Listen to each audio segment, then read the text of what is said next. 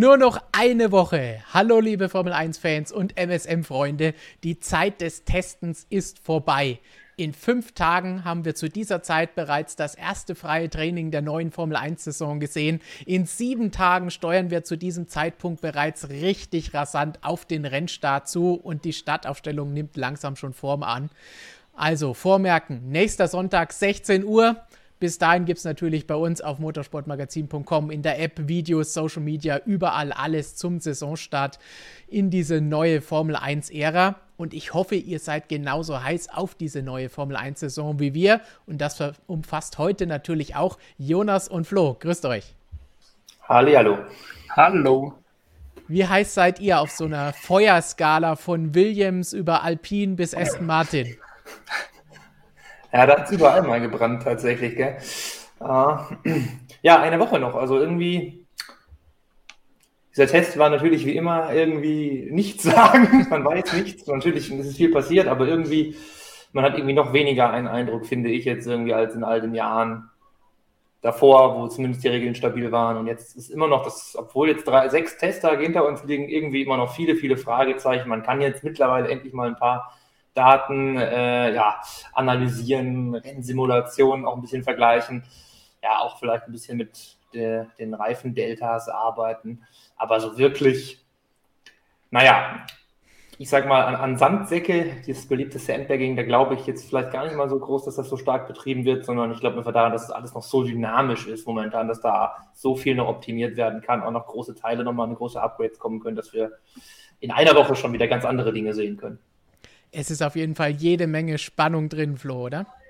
Ja, auf jeden Fall. Ich denke, jetzt ist eigentlich die große Zeit der Kaffeesudleser, denn jetzt kann man jedes kleine Detail versuchen, in alle möglichen Richtungen auszulegen. Zum Glück geht das nur eine Woche so, denn ansonsten kriegt man irgendwann Kopfschmerzen, wenn jedes winzigste Detail versucht wird, irgendwo aufzustößen und in eine gewisse Richtung zu interpretieren.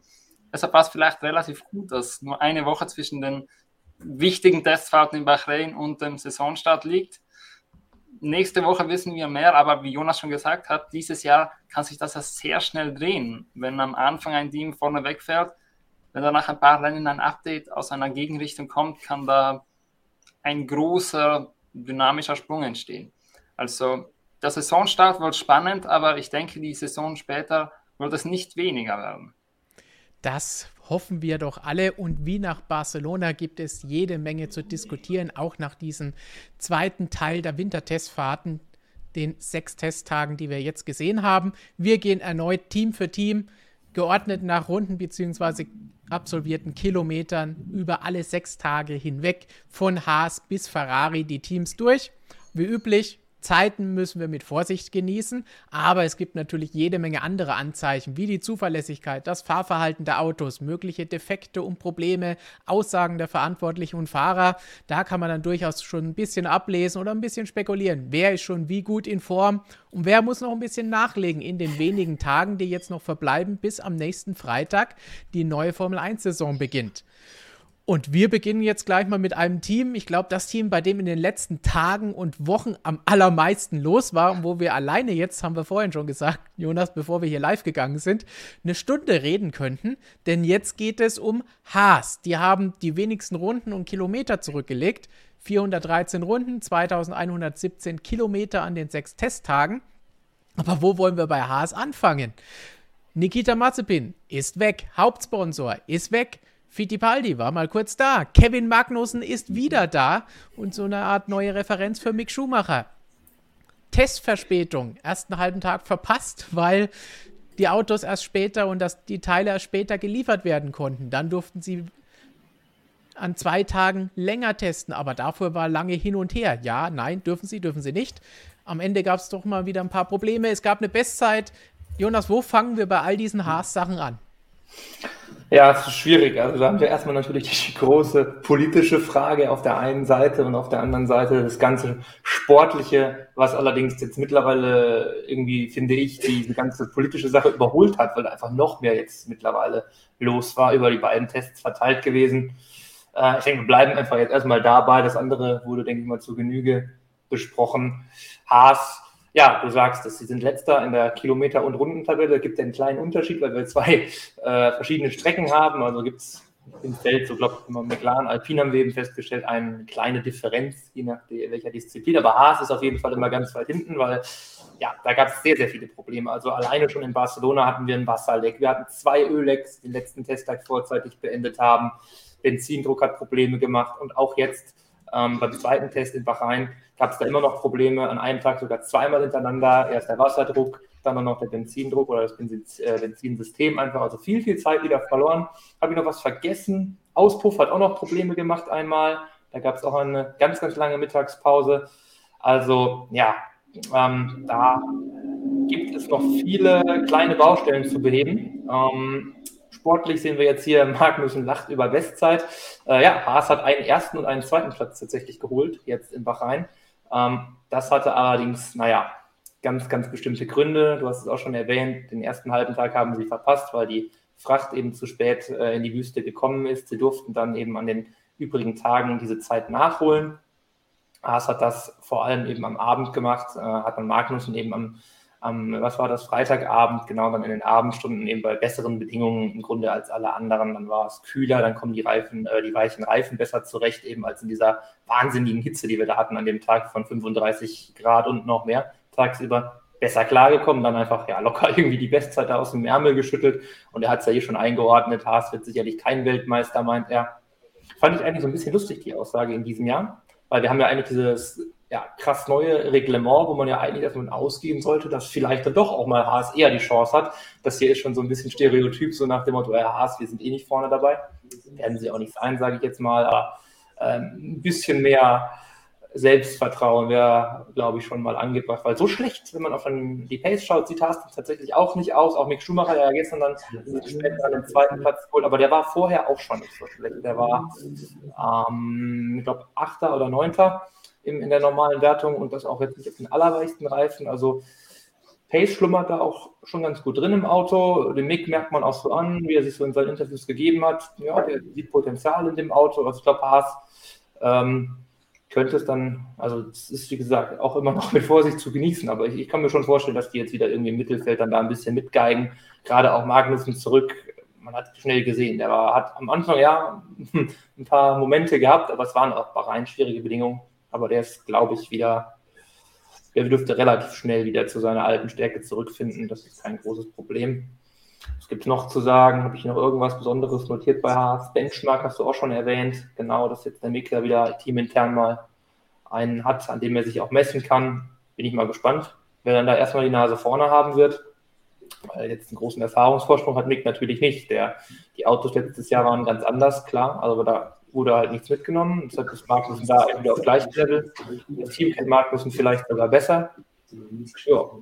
Und schwierig. Also insgesamt natürlich nicht so ganz zufriedenstellend, viel zu viel Zeit verpasst. Ähm, hat dadurch vielleicht einen kleinen Vorteil vergeben. Man hat ja sehr, sehr früh letztes Jahr angefangen, äh, die Entwicklung umzustellen, also quasi vom Saisonbeginn an schon als erstes und einziges Team eigentlich so verfahren. Also da hat man sich jetzt vielleicht den Vorteil schon wieder selbst ein bisschen genommen. Aber unterm Strich ähm, ist es vor allem wichtig, dass, wie es so scheint, finde ich, dass da diese ganze politische Geschichte sich nicht so wirklich, glaube ich, auf das Rennteam wirklich ausgewirkt hat. Die haben da sich nicht ablenken lassen, haben einfach durchgezogen, haben das schnell abgehakt, wie, wie mir das scheint. Finanziell wird es da auch keine Probleme geben. Gene Haas legt jetzt wird einfach ein paar Millionen mehr drauf. Ja, und wir sehen, hast gesagt, kein Hauptsponsor mehr, aber eigentlich haben sie schon wieder einen. Sie haben einfach wieder sich selbst groß aufs Auto geschrieben. Und ja, das war ja eigentlich der Ur-Haas-Titelsponsor, einfach Haas Automation. Das hat sich dann, ja, das war es eigentlich bei Haas, würde ich sagen. War schon lange genug, aber.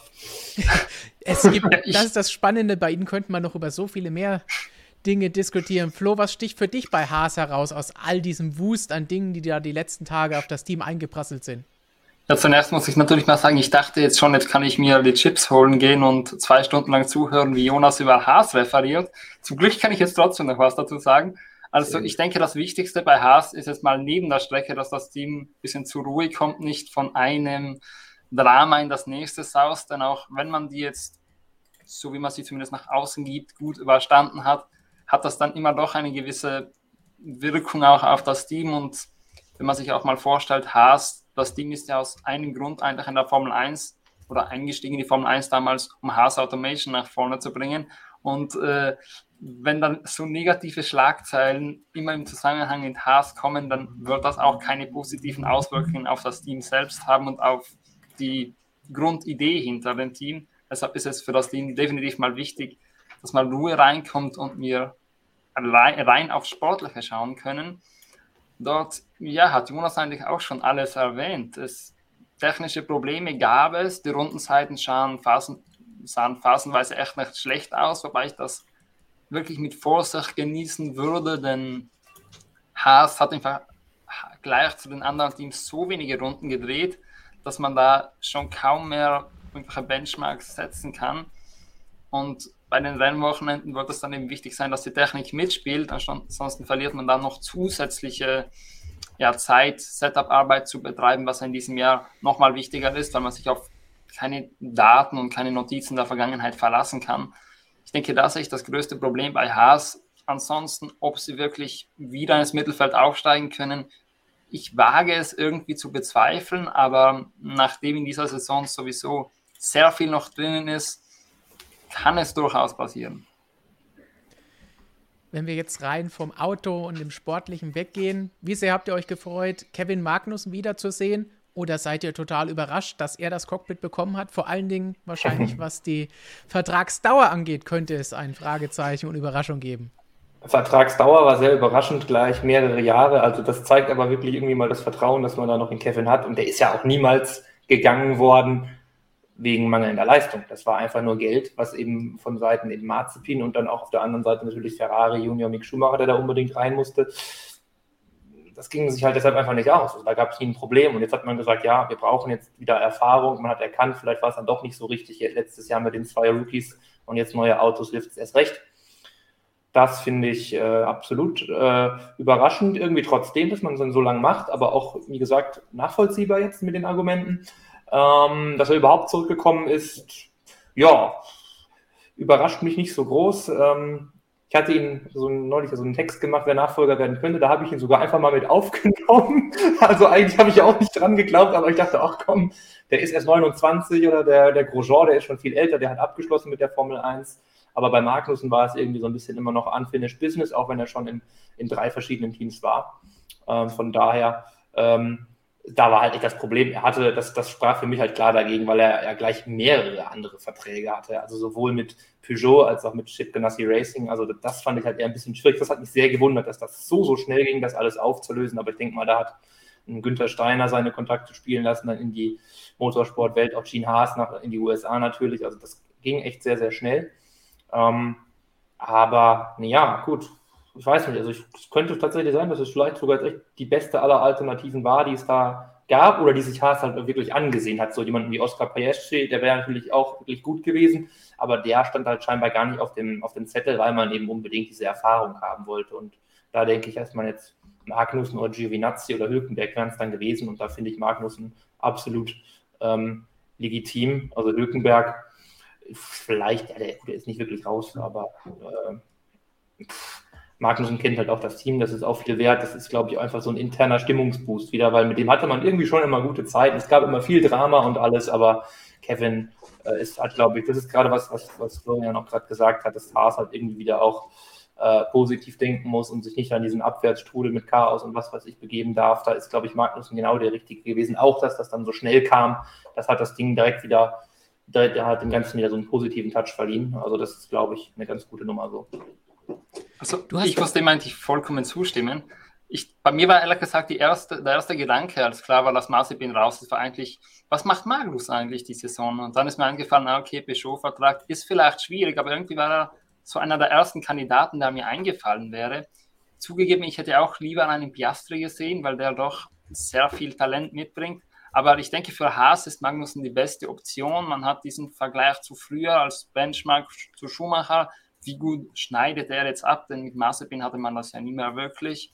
Und auf der anderen Seite ist Magnussen hat viel Erfahrung, die er mitbringen kann. Er ist immer noch hm, voll im Saft, wenn man das so sagen kann. Also 29 Jahre, 29 Jahre alt, da ist er noch voll im besten Rennfahreralter. Und was noch dazu kommt, die anderen Optionen, Hülkenberg, das hätten vielleicht viele von auch lieber gesehen, aber ich persönlich war auch der Meinung, er ist ein paar Jahre älter.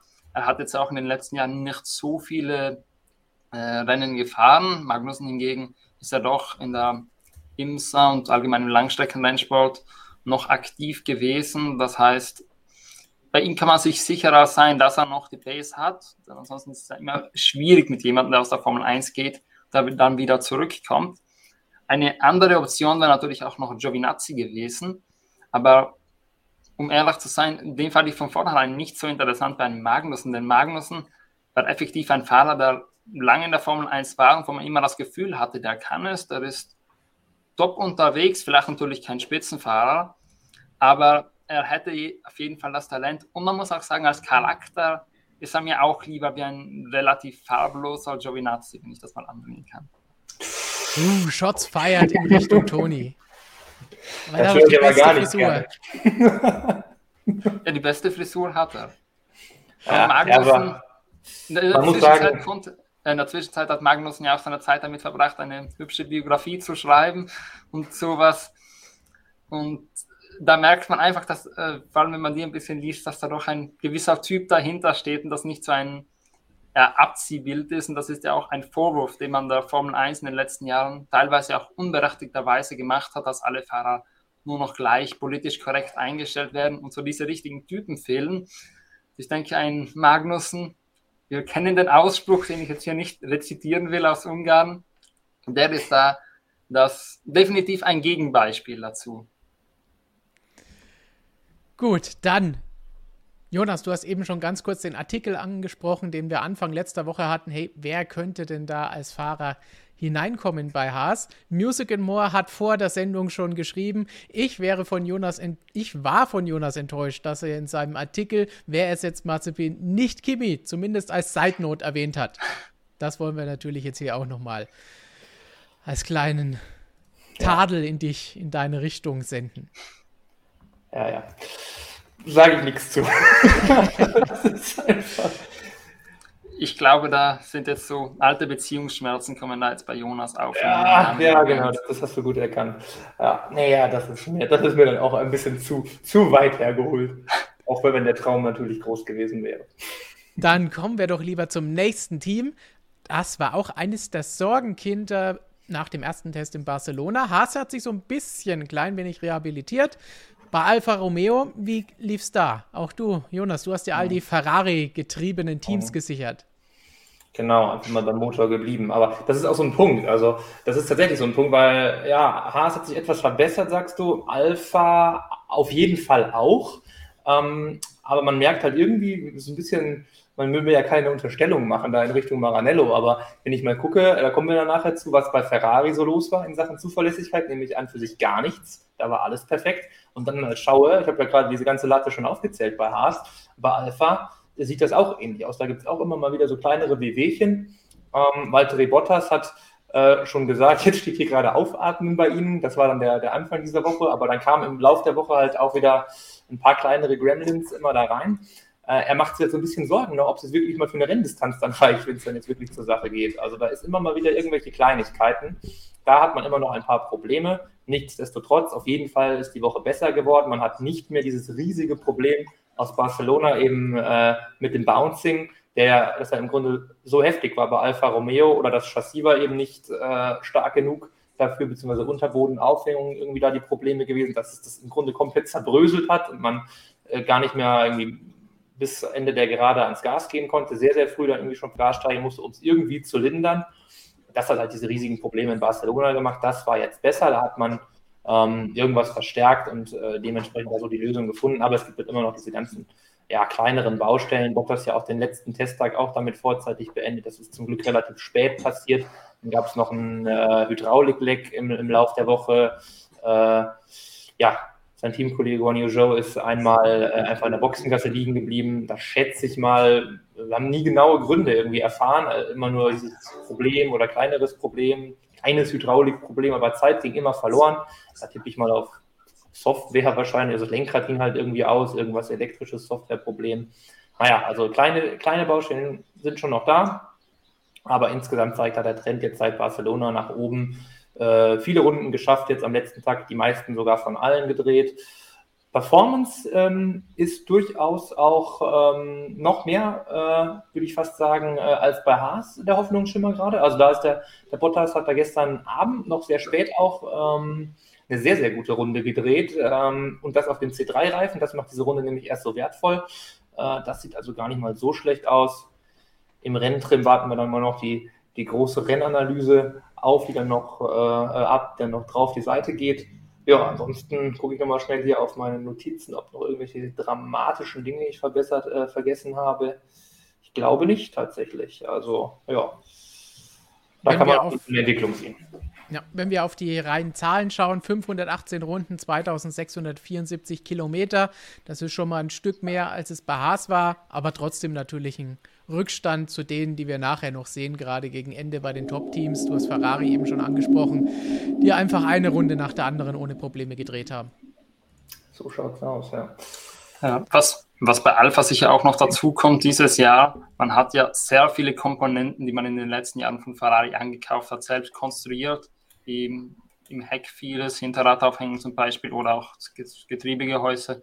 Und natürlich, Alpha hat so ein Grundproblem unter dem Budget Cap. Und das heißt, dass man eigentlich nie auf dem finanziellen Level operieren kann wie die anderen Teams, da man ja in der Schweiz angesiedelt ist. Und äh, Moncho, also ich hoffe, ich habe den mal halbwegs richtig ausgesprochen, äh, der hat das auch vor ein paar Tagen in einem Interview mit Christian gesagt, dass man kalkuliert, dass man ungefähr 30 Prozent verliert, einfach weil der Wechselkurs zum Schweizer Franken und die allgemeine natürlich Preissituation in der Schweiz so äh, solche Auswirkungen hat.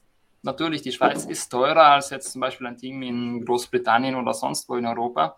Und im Endeffekt, wenn man dann diese 30 Prozent wegrechnet, dann operiert man irgendwo bei ja, knapp über 100 Millionen im Bereich. Das ist natürlich ein klarer Wettbewerbsnachteil auch für das Team.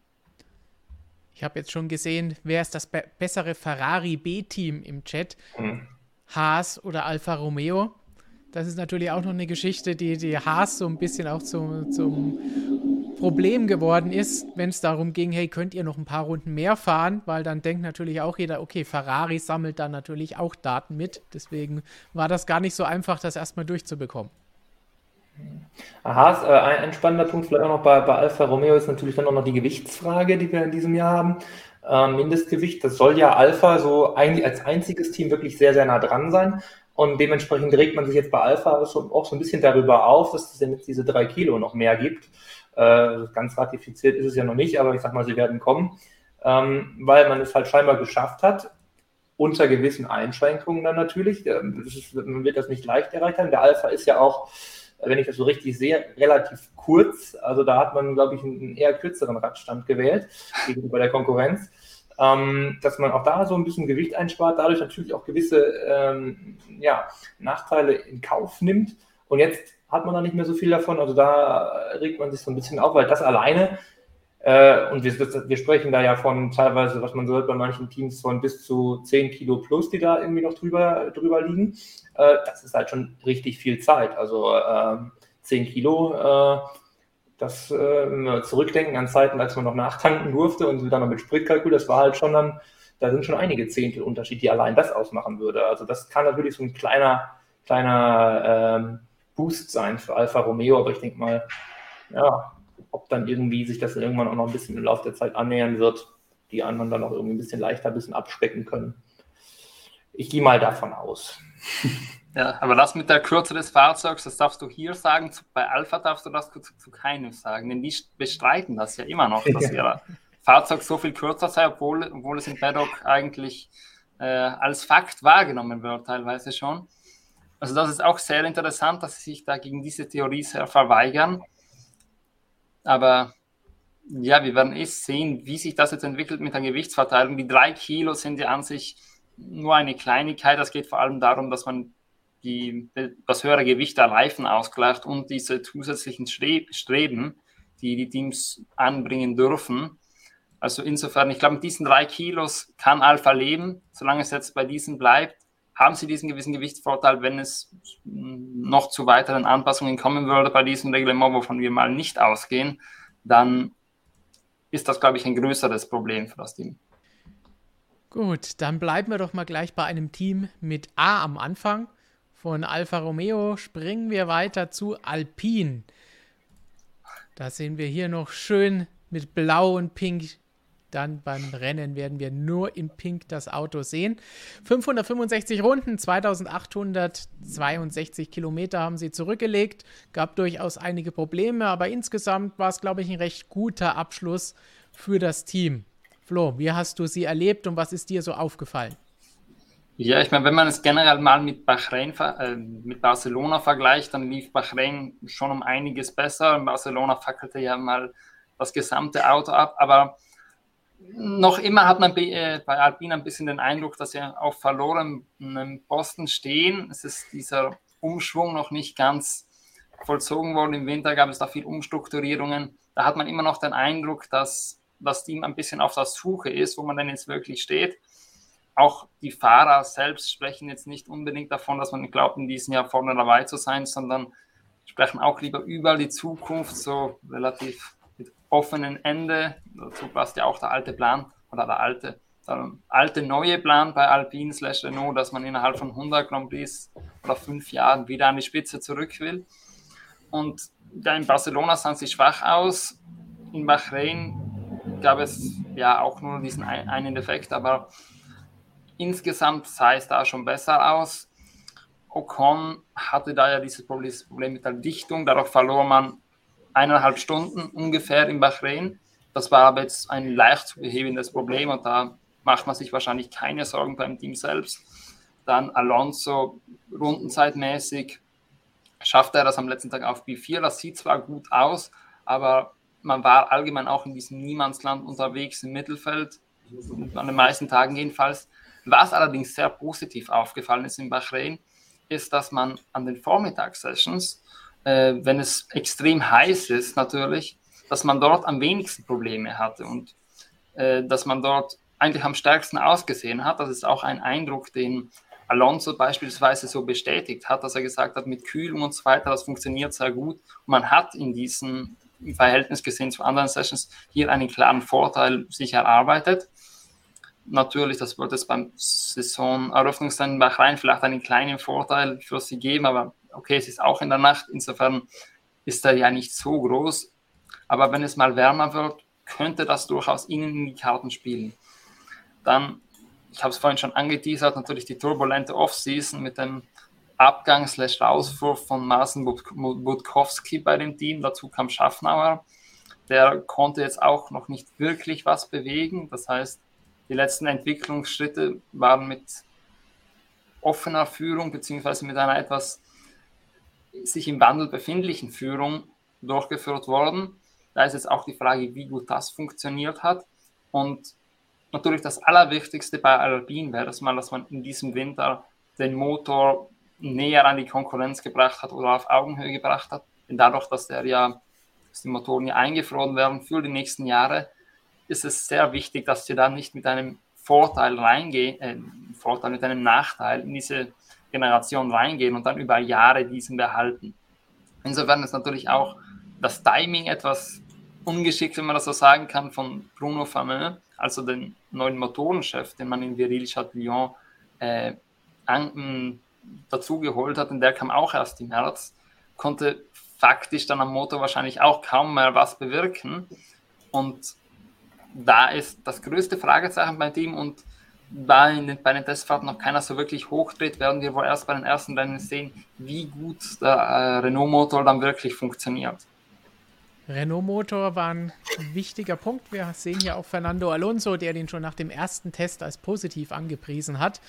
Jonas, wie hast du Alpine erlebt? Fliegen sie einfach nur mit oder siehst du da durchaus Potenzial vielleicht für ein paar Überraschungen?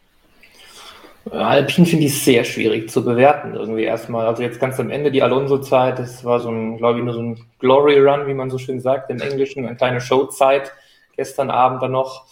Ähm, der Motor ist für mich auch das Interessanteste bei denen, weil sie haben ja im Grunde uns Ende letzten Jahres und auch noch glaub, bei der, bei, der, na, bei der Präsentation nicht mehr Ende letzten Jahres noch erzählt, wie viele Jahre im Grunde sie ja jetzt schon diesen Motor da nicht mehr geupdatet haben und deshalb immer so schlecht waren und alles eben jetzt für diesen irgendwie investiert haben. Also eigentlich muss das jetzt der beste Motor sein, aber ob es dann wirklich so kommt, naja, da zweifle ich mal noch. Ähm, ja, Alpine hat sich ja auch schon selbst irgendwie bemängelt, äh, dass der Motor irgendwie jetzt gar nicht genug im Fokus steht, äh, medial. Äh, weil eben sie andere Probleme, weil sie beispielsweise in Barcelona irgendwie nie mit DRS gefahren sind, weil sonst das Auto auseinandergefallen wäre.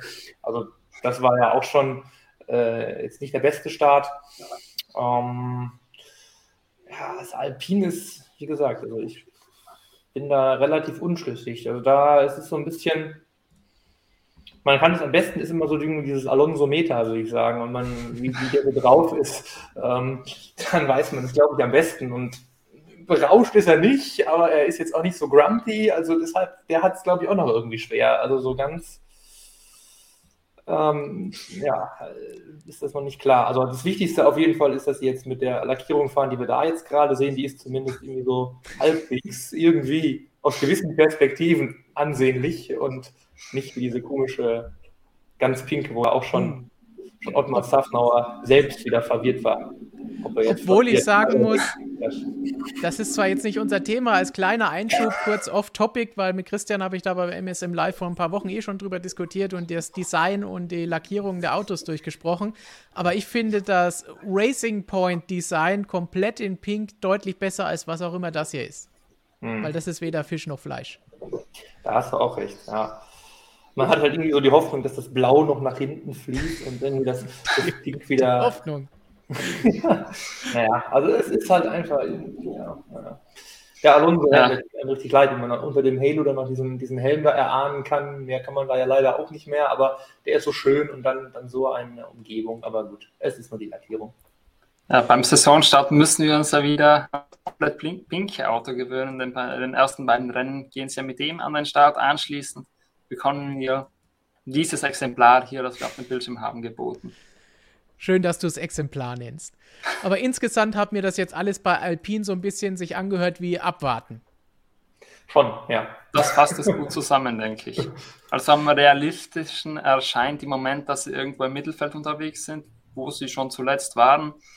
Aber wie, wie wir am Anfang schon gesagt haben, es lässt sich schwer einschätzen. Vielleicht finden sie im Laufe der Saison mit ihrem Konzept genau die richtigen Dinge, um das weiterzuentwickeln und dann die Schritte nach vorne zu machen. Da kann sich ja echt viel tun, aber am realistischsten erscheint wirklich Mittelfeld.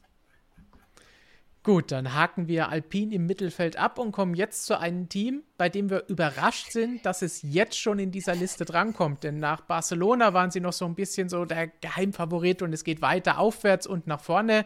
Und McLaren ist alles super, aber jetzt sind wir mit vier, 567 Runden, 2798 Kilometern. Fun Fact: mehr Runden, aber weniger Kilometer als Alpine. Sind wir schon bei McLaren gelandet? Da war eine ganze Menge los, auch bei Ihnen diese Woche. Daniel Ricciardo erst krank gemeldet, man wusste nicht genau, was los ist.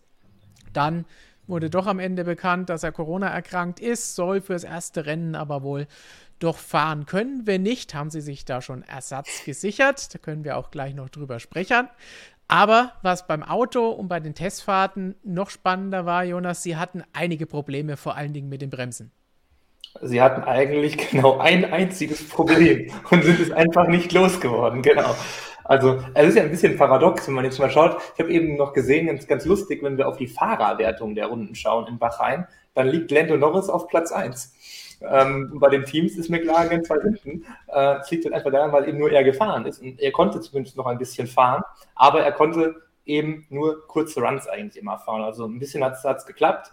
Und dann waren schon wieder die Bremsen überhitzt. Wir haben es andauernd gesehen. Also es gab im Grunde fast keine Entwicklung. Also es ist am letzten Tag etwas besser geworden. Da hat äh, McLaren noch ein paar Teile geliefert bekommen aus der Fabrik, die das so ein bisschen lindern konnten, aber es ist auch noch nicht die finale äh, Lösung gewesen.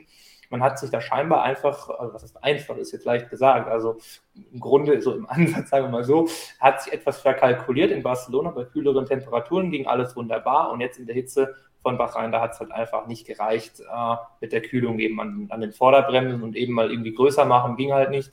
Und man hat da sehr, sehr viel immer ähm, gesehen in der, ähm, in der Garage, wie da die Mechaniker und Ingenieure immer um die Vorderachse gestanden sind, gegrübelt haben, rumgeschraubt haben und es hat einfach nie funktioniert. Andauernd hat sich Lando Norris verbremst. Also es sah ja fast ein bisschen gefährlich aus. Ich habe irgendwann so, so gesagt, ob er da irgendwie nochmal den, den Russland Grand Prix aus dem Vorjahr nachstellt, irgendwie jetzt nur halt ohne Bremsen statt im Regen.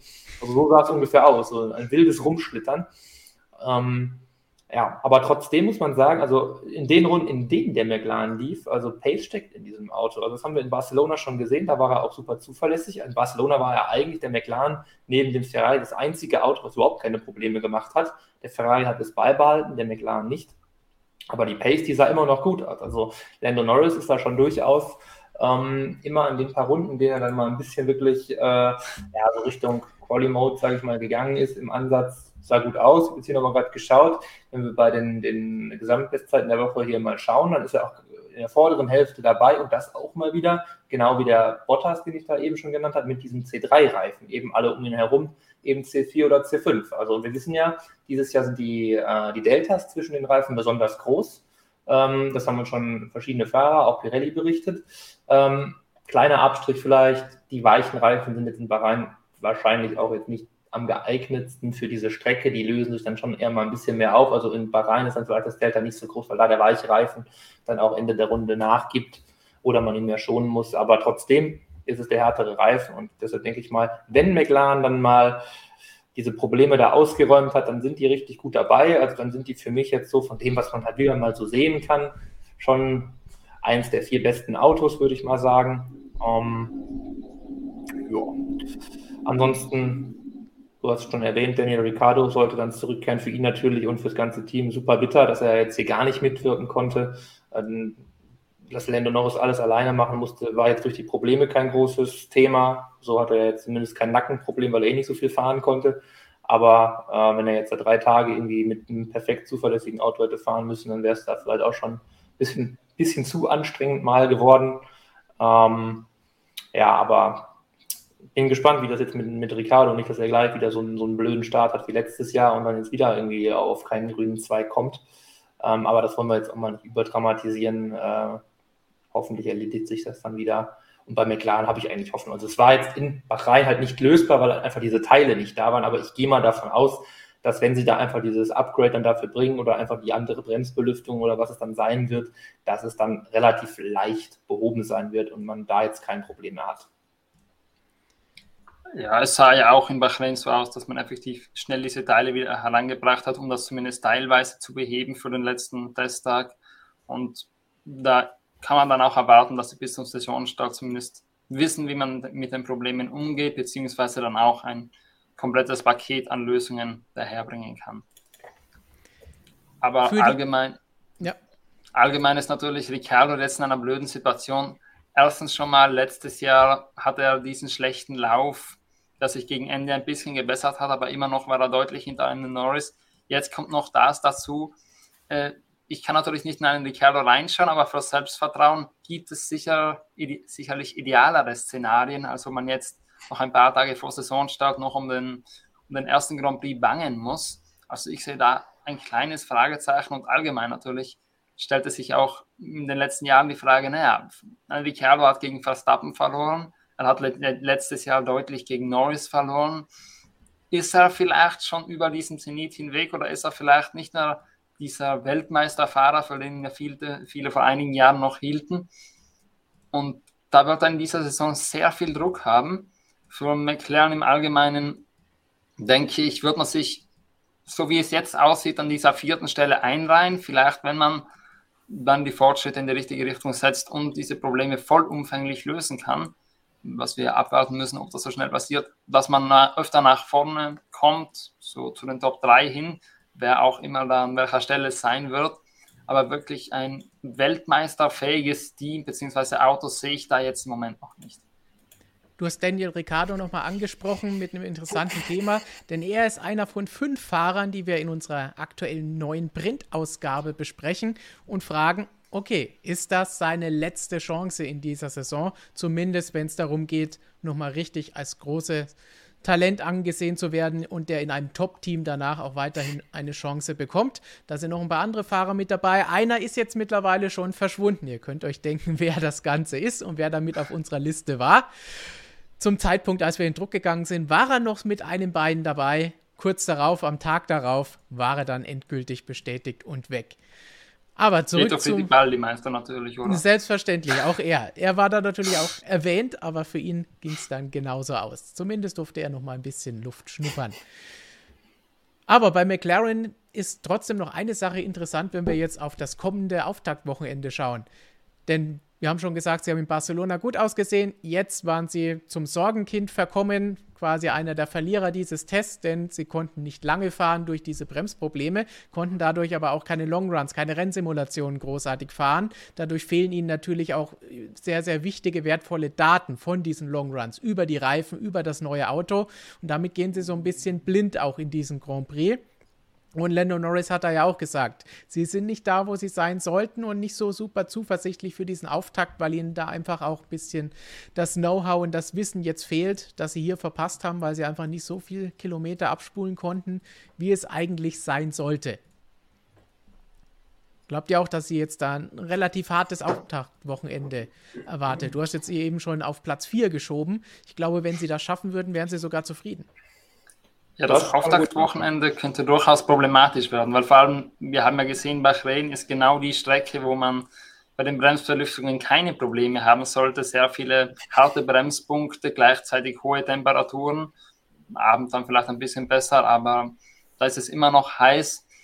Und vor allem für das Auftaktwochenende, denke ich, wäre der vierte Platz in der Hackordnung ein Erfolg für McLaren dann später kommen dann durchaus Strecken, die ihnen eher liegen sollten, wenn wir mal dieses Problem betrachten, also das Bremsproblem. Da werden wir dann sehen, wo sie sich einordnen, aber realistisch gesehen würde ich schon davon ausgehen. Gut, dann haken wir McLaren ab und kommen zu einem Team, das einen genauso klangvollen Namen hat, ein paar mehr Runden und Kilometer abgespult hat, aber ansonsten möglicherweise unter normalen Umständen doch hinter den Orangen angesiedelt sein wird. Und da landen wir jetzt bei Williams, wo, wie wir hier sehen, diese Woche es auch feurig zugegangen ist. Ein ganzer Tag ging da verloren. Mit einer etwas kryptischen Erklärung hinterher von Jos Capito, was da genau passiert ist. Flo, du bist auch unser Williams-Fachmann. 605 Runden, 3218 Kilometer über die sechs Testtage. Auto scheint aber so ein bisschen schwer zu fahren zu sein und so richtig schnell genug scheinen sie auch noch nicht zu sein. Ja, das ist sehr treffend analysiert schon mal, auch bei der Barbecue Party. Die hat auch sehr viel Zeit gekostet und das ist natürlich sehr ungünstig. Äh, das Problem selbst, so hat das Kapitel zumindest erklärt, auch wenn er jetzt nicht genau darauf eingehen wollte, wo es, woran es lag, soll ja nichts Dramatisches gewesen sein. Ich glaube es ihm jetzt einfach mal mit einem kleinen Fragezeichen hinten dran. Aber im Endeffekt fehlt dann natürlich die, die Streckenzeit und das könnte auf die Länge doch ein ziemliches Problem für Williams sein, denn die, äh, die Daten für diese ganzen Longruns wären da auch nützlich. Man hat einen ganzen Tag von nur sechs, die man hatte, verbraucht. Aber was noch dazu kommt, das war nicht das einzige Problem von Williams an diesem Tag. Man hatte da auch mal ein Problem mit, dem, mit der Drehzahl, die mal voll aufschnellte. 80 Minuten, glaube ich, war das am Tag zwei oder drei vor Ende des, äh, des Tests. Und da kann man dann anschließend auch nicht mehr auf die Strecke zurück. Also da gab es offenbar noch ein anderes Problem. Und was noch dazu kommt, was auch bei Alfa Romeo ein bisschen das Problem war, dass man nämlich mit dem Unterboden hm, gewisse Schwierigkeiten hatte. Da löste sich ja einmal. Und das führt man allgemein auf diesen Bounce-Effekt zurück, also dass man öfter die Strecke logischerweise aufschlägt durch dieses ähm, Purpoising wie das ein Facheng Fachenglisch, nein, Fachenglisch ist es eigentlich schon, so schön nennt. Also da muss man auch Lösungen finden. Willems ist so ein Team, man hat das Gefühl, es hapert an allen möglichen Ecken und Enden, aber gleichzeitig äh, sind sie sehr optimistisch, weil man nach diesen schwachen Jahren letztes Jahr dieses Hoch hatte und auch es hat man nicht unbedingt den Eindruck, dass sie basemäßig so weit hinten wären, zumindest nicht auf der letzten Position. Und für Williams ist das schon ein kleiner Erfolg nach den letzten Jahren. Gleichzeitig scheint auch sonst die Stimmung im Team zu passen. Ein Alexander Albon ist gut ins Team gekommen, hat auch von allen Seiten, vor allem vom Teamchef, schon Lob kassiert von seiner Art. Also das scheint zu passen. Da bringt er auch ein paar Jahre Erfahrung mit. Wohingegen Latifi zwar auch ein paar Jahre in der, Jahre in der Formel 1 war, aber eigentlich nur so am Ende des Feldes waren, so wirklich in Zweikämpfe selten verwickelt war. Realistischerweise kann man schon davon ausgehen, dass Williams einen Schritt nach vorne gemacht hat. Nur wie groß dieser Schritt dann ist, lässt sich bezweifeln. Jonas, wie hast du Williams bislang gesehen an diesen sechs Tagen? Siehst du einen Aufwärtstrend oder eher nicht? Ja, Williams ist es schwer einzuschätzen. Also jetzt nur, weil sie immer hinten waren. Also es ist es wird alles umstrukturiert ja im Team. Wir haben schon, weiß nicht, wie viele Magazinartikel ich allein da schon zugeschrieben habe zu, zum Williams-Umbruch.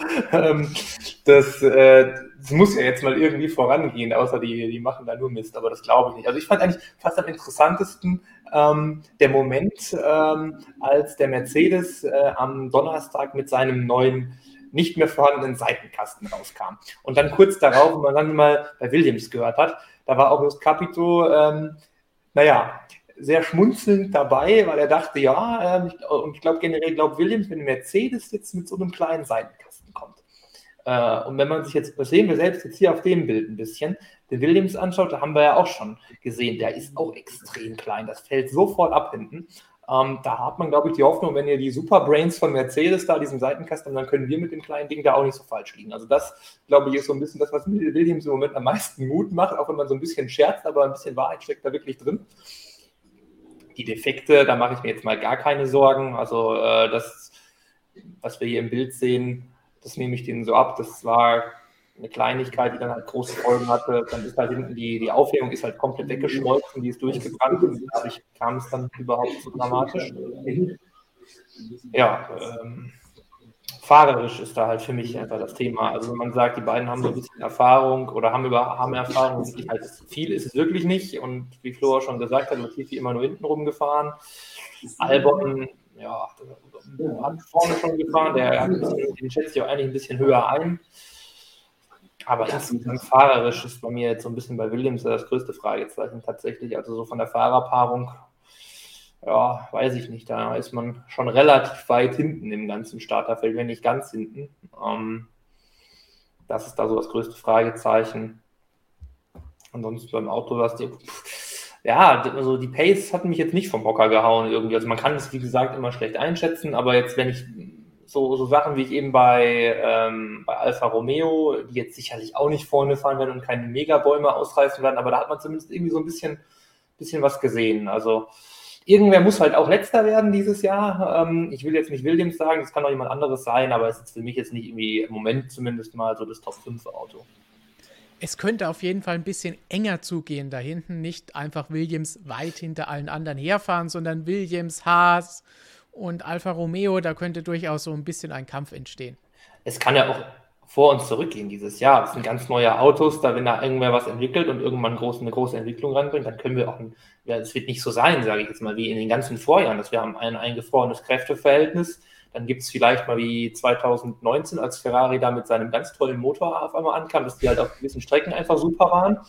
Ja, aber wir werden da ein bisschen Varianz erleben über das Jahr, glaube ich. Also ein bisschen vor, zurückgeht mal, also Kommen wir gleich wahrscheinlich auch nochmal bei, bei Mercedes bestimmt zum Beispiel drauf ja. zu sprechen. Äh, oder werde ich auf jeden Fall drauf zu sprechen kommen, kann ich nicht Und ähm, deshalb, also da ist nichts eingefroren. Also was jetzt ein Problem ist, muss in einem halben Jahr längst kein Problem mehr sein. Genau, und streckenabhängig kann da durchaus mit diesen neuen Autos auch noch jede Menge passieren. Das heißt, da können wir durchaus uns drauf freuen, was da so alles passiert. Kommen wir von den blauen zu den Grünen. Aston Martin war natürlich auch unterwegs in dieser Woche. Allerdings 635 Runden, 3218 Kilometer. Wie beim ersten Test in Barcelona so ein bisschen unscheinbar, unter dem Radar geflogen, unauffällig, aber insgesamt solide. Nicht die ultra großen Probleme in irgendeiner Hinsicht. Haben die noch nicht alles gezeigt oder wie hast du Aston Martin, Sebastian Vettel und Lance Stroll erlebt, Flo? Ja, ich glaube, du hast das ganz treffend gesagt. Sie waren in Bahrain am Start. Man hat davon leider nicht viel mitbekommen. Denn sie haben weder für Top-Zeiten gesorgt, noch ist ihnen der Wagen zu oft abgebrutzelt. Also es, sie waren solide im Mittelfeld unterwegs, haben ihre Runden absolviert. Auch wenn es jetzt an der Zahl nicht so viele waren wie vielleicht bei einigen der Konkurrenzteams.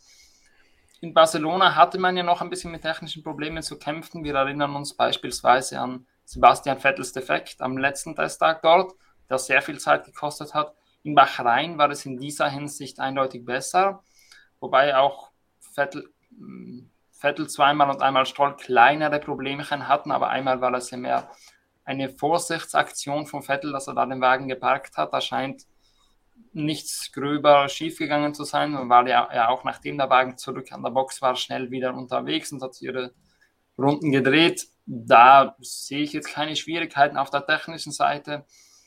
Jetzt auf der fahrerischen und allgemein auf der hm, Base-Seite, da sieht man vielleicht dann schon eher ein paar Schwierigkeiten, denn so wirklich top an der Spitze waren sie jetzt nicht. Es waren immer diese Kleinigkeiten, die dann nicht gepasst haben und auf die Zeitenjagd gingen sie offensichtlich auch noch nicht so. Da ist jetzt natürlich die große Frage, lehnt man sich da ein bisschen an die alte Mercedes-Strategie an und zeigt Tests einfach gar nichts, tut so, ja, als wäre die Konkurrenz viel schneller und dreht dann beim Rennen auf. Ich bezweifle es bei Aston Martin, dass man es darauf anlegt unbedingt. Aber ja, es lässt sich echt schwer einschätzen. Wie auch gesagt, dadurch, dass das Team kaum in Erscheinung getreten ist in Bahrain, kann man da auch wenig Rückschlüsse ziehen. Natürlich, was noch dazu kommt, man hatte auch die Teamführung jetzt umstrukturiert, Schaffner ist ja abgewandert im Winter dazu, kommt, kam Mike Krack von Mercedes, äh, Mercedes, von BMW natürlich. Zu viele deutsche Hersteller. Viel zu viele. Aber ja, der ist aus dem März gekommen, der wird während der Saison möglicherweise Impulse setzen. Am Auto selbst hat er, kann man mal stark annehmen, noch gar nichts gemacht. Die Entwicklung ging noch ohne ihn vonstatten. Aber da wird es interessant zu sehen sein, wie sich diese Teamdynamik innerhalb des Teams ein bisschen einschwingt und wie gut dann diese Entwicklungen während der Saison kommen. Denn dass sie nicht an der Spitze sind, ist, glaube ich, relativ logisch am Anfang. Da diesen Eindruck hätte man, glaube ich, nie gehabt. Aber ob man dann im Mittelfeld unterwegs ist wie letztes Jahr oder wie vor zwei Jahren, macht dann doch einen Riesenunterschied. Jonas, ist dir Aston Martin in irgendeiner Hinsicht aufgefallen? Ja, tatsächlich ist bei mir echt auch nur diese eine Szene hängen geblieben, in der Sebastian Vettel da auf den Outer Loop gefahren ist und abgestellt hat. Also das ist wirklich so irgendwie das Einzige und das war ja kein großes Drama, wie gesagt. Das war nur so eine Vorkehrung und scheinbar auch keine, keine große Folge. Der war gleich wieder da. Sonst ja, sehr, sehr, sehr ruhig und unauffällig irgendwie. Also am meisten ist, ist ganz, die ganzen Testfahrten, glaube ich, Vettel aufgefallen mit seinen Aussagen über, über Russland und mögliche Rennen in Russland, ähm, die jetzt nicht mehr stattfinden. Also das ist so mit das, was am irgendwie tatsächlich echt am meisten rauskam. Also es ist halt wirklich sehr unauffällig. Ähm, aber muss nicht schlecht sein. Also äh, wie Flo ja gerade schon gesagt hat, Mercedes war auch immer eigentlich sehr unauffällig. Ob das bewusst ist, ist die andere Frage. Genau, aber ja, das muss wirklich, also Hauptsache, also auf jeden Fall besser, ich falle nicht auf oder spule in Ruhe meine Runden ab, ähm, als ich habe dauernd Probleme. Ne? Also klar, die großen Zeiten sind jetzt noch nicht dabei rausgesprungen, aber wenn die in Ruhe ihre Daten gesammelt haben und wissen, wie sie dann das Ganze äh, hochdrehen können, muss das ja gar kein Problem sein. Also da ist auch so ein bisschen so ein, so ein Fall, der, den hatten wir da eben, äh, der so schwer einzuschätzen war, Alpine. Alpine. Da würde ich mal genau, das Aston Martin-Team hier auch mit einsortieren, die so ein bisschen die, naja, eigentlich sind alle Wundertüten, aber die so die größten Wundertüten sind. Weil du es gerade angesprochen hast, natürlich Vettels Engagement. Er hat ja auch diesen besonderen Helm für die mhm. Ukraine mhm. designt mit der Friedenstaube oben. Da war das ja auch, glaube ich, ein, ein sehr interessantes, äh, eine sehr interessante kleine Krise, denn dort hat sich ja der jetzt zypriotische Automobilverband beschwert, dass da die Flagge von Nordzypern oben vertreten war auf diesem Helm. Also eine sehr komische Geschichte und was noch ein witziges Detail an diesem Helm, das mir aufgefallen ist, da waren sehr viele, ich sage mal, fragwürdige Flaggen oben vertreten. Also theoretisch habe ich durchgezählt, hätten sich noch drei, vier andere Verbände aufregen können für diese winzigen Flaggen, die dann am Helm angebracht waren, aber die meisten hatten wahrscheinlich einfach keine Lupe zur Hand, um das genau zu sehen. Ja, also das, das fand ich auch schon extrem. Also, dass man da jetzt, es ist ja echt winzig, er hat ja wirklich alle Flaggen, die man sich vorstellen kann und die existieren da auf diesem Helm. Also das, ja. Dass das überhaupt sich immer jemand die Mühe macht, finde ich immer wieder bewundernswert, da diese Flaggen zu studieren. Aber gut, ähm, dass gewisse Verbände oder ganze Nationen äh, da auch scheinbar die Formel 1 verfolgen, kennen wir ja schon seit Max Verstappen und der Mongolei aller spätestens, würde ich mal sagen. Im Chat gibt es sehr viele positive Kommentare, was Vettels Long Run gestern Abend anging. Und eine Frage, die noch kam, war, gab es denn großartige neue Teile am Aston Martin für diese Testwoche? Oder war es noch alles hauptsächlich basiert auf dem, was wir in Barcelona gesehen haben? Ja, es war auf jeden Fall jetzt mal kein großes Wunder-Upgrade, dass sie jetzt irgendwie wie äh, Mercedes und Red Bull äh, da aus dem Hut gezaubert haben. Also äh, das war eher so das Ferrari-Prinzip, dann würde ich mal sagen. Passt ja auch dazu, dass sie eben keine Schlagzeilen geschrieben haben, dass sie da unauffällig weitergemacht haben. Halt nur auf einem wahrscheinlich etwas niedrigeren Zeitenniveau eben. Genau. Ich hätte jetzt auch nichts so dramatisch geändertes ja. gesehen an dem Auto. Ja, man sieht es auch hier von der Seite. Der Helm war das größte auffällige Update, aber man sieht, die Seitenkästen sind ja das, was wirklich nee, am meisten ist, auffällt genau. dieses Jahr und das ist bei Aston Martin gleich geblieben. Gleich auffällig wie eh und je. Ich finde den Aston Martin eigentlich jetzt auch so von der Seite wunderschön. Also das ist für mich so die optisch eigentlich schönste, weil fließendste Lösung. Das sieht einfach natürlich aus. Das ja, sieht fast so stromlinienförmig aus. Das ist so ein bisschen doch wieder eine Mercedes-Kopie, eine ganz alte aber. ja, vom, Design her, vom Design her muss ich halt immer sagen, äh, von, mit diesem British Racing Green, also mit dieser Farbgebung, kannst du eigentlich auch kaum was falsch machen. Mhm. Also das Gelb könnte da auch weg von mir, also es wird immer noch geil ausschauen. Akzentfarbe ist schön, aber es ist auch ein bisschen immer vom Licht abhängig. Hier in, in der Wüste mit viel Sonne ist immer noch mal ein bisschen was anderes. Wir mhm. kennen das ja aus dem letzten Jahr, wenn es ein bisschen dunkel ist und die von vorne angefahren kamen und ähnlich ausgesehen haben. War das jetzt ein schwarzer Mercedes oder ein dunkelgrüner Aston Martin? War manchmal nicht ganz so einfach. Ja, das ist schon ganz gut so, dass es da das Akzente gibt noch, glaube ich. Aber ja. Bewegen Gut, wir uns so weiter nach vorne. Wir haben eben schon angesprochen, Aston Martin war noch nicht ganz vorne in diesen Gefilden, was die Rundenzeiten anging. Das nächste Team war es, zumindest gestern am letzten Tag. Und Jonas, du hast eben auch schon angesprochen, sie hatten nicht dieses große Seitenkasten-Update wie Mercedes und eben Red Bull. Bei Red Bull gab es gestern richtig viele neue Dinge zu bestaunen. 678 Runden ist das Team gefahren, 3400 Kilometer waren das Ganze insgesamt. Der letzte Tag das große Seitenkasten-Update am Red Bull. Gleich eine Bestzeit mit großem Vorsprung gefahren. Sofort natürlich wieder die Gerüchte und Spekulationen. Ist Red Bull jetzt der große Favorit mit Max Verstappen auf den Sieg in einer Woche? Insgesamt, das Auto liegt auf jeden Fall gut, wenn es über die Curbs fährt, wenn es über Bodenwellen fährt. Auch das Porpoising-Problem ist bei Red Bull nicht so ausgeprägt wie bei anderen. Sie haben sich politisch mal wieder so ein bisschen mit Mercedes kurz angelegt, sind dann zurückgerudert und dann hat alles so ein bisschen dumm ausgesehen.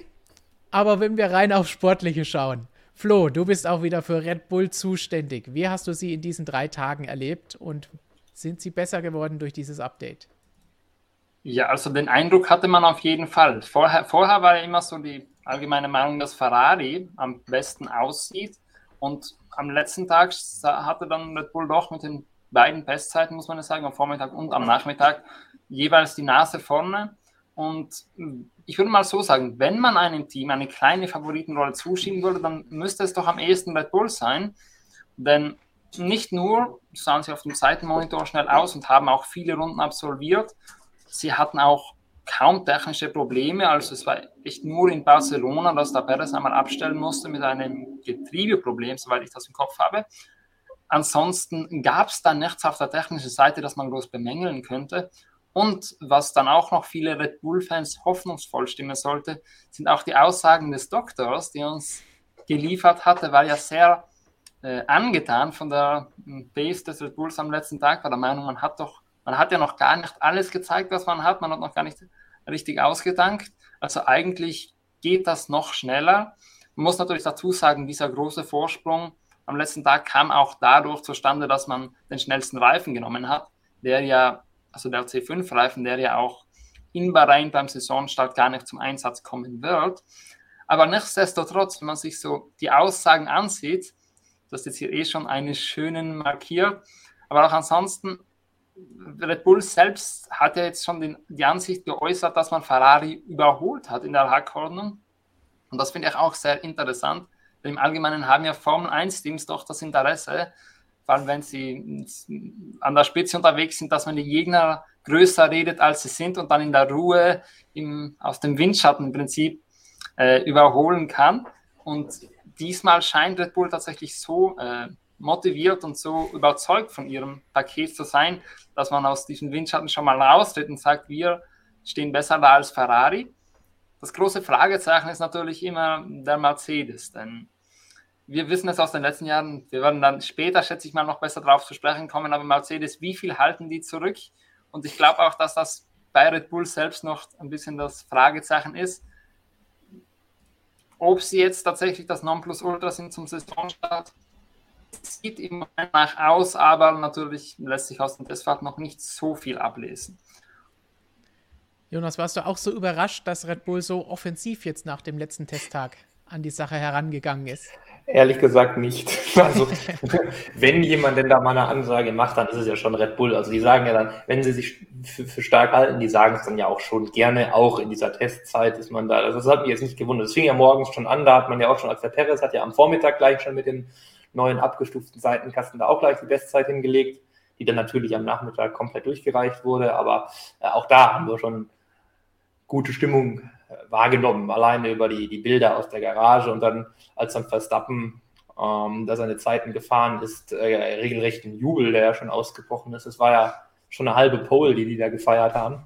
Also ähm, ja, ich bin jetzt auch der Meinung, also so wie man das jetzt so sieht, der, der Red Bull gerade auch einfach dieses, äh, was du auch schon angesprochen hast, Stefan, dass das Auto so gut liegt, das ist eigentlich so das, was am, denke ich mal, am wertvollsten ist momentan, weil wenn wir das dann mal beispielsweise mit äh, dem Mercedes oder, oder sogar der Alpine vergleichen, wo das ja auch, da haben wir ja Alonso-Runden gesehen, da hast du ja richtig Angst bekommen. Also ja. das ist bei Red Bull echt was anderes. Ähm, deshalb, da glaube ich schon, die haben einen ganz guten Überblick und das war auch das, das Erstaunliche im Vergleich zu Mercedes. Red Bull hat das Ding dran geschraubt, hier seinen neuen Seitenkasten, und schlief halt gleich. Und bei Mercedes hat man die ganze Woche irgendwie den Eindruck gehabt, hm, die müssen jetzt wieder irgendwie ganz von vorne anfangen gegenüber dem ja schon noch deutlich, zwar auch noch ein größeres Upgrade, muss man natürlich zur Ehrrettung dazu sagen.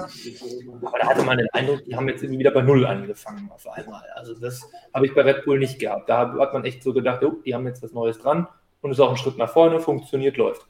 Ja. Also das stimmt dann schon wirklich, glaube ich auch zu Recht, recht zuversichtlich und ja, Verstappen hat ja hier auch schon schön, schön äh, mitgesprochen. Aber das, denke ich mal, gilt für fast alle, dass da jetzt jemand schon wirklich äh, im absoluten Grenzbereich, beste Motoreinstellung, leerer Tank, beste Reifen, in besten Bedingungen unterwegs war.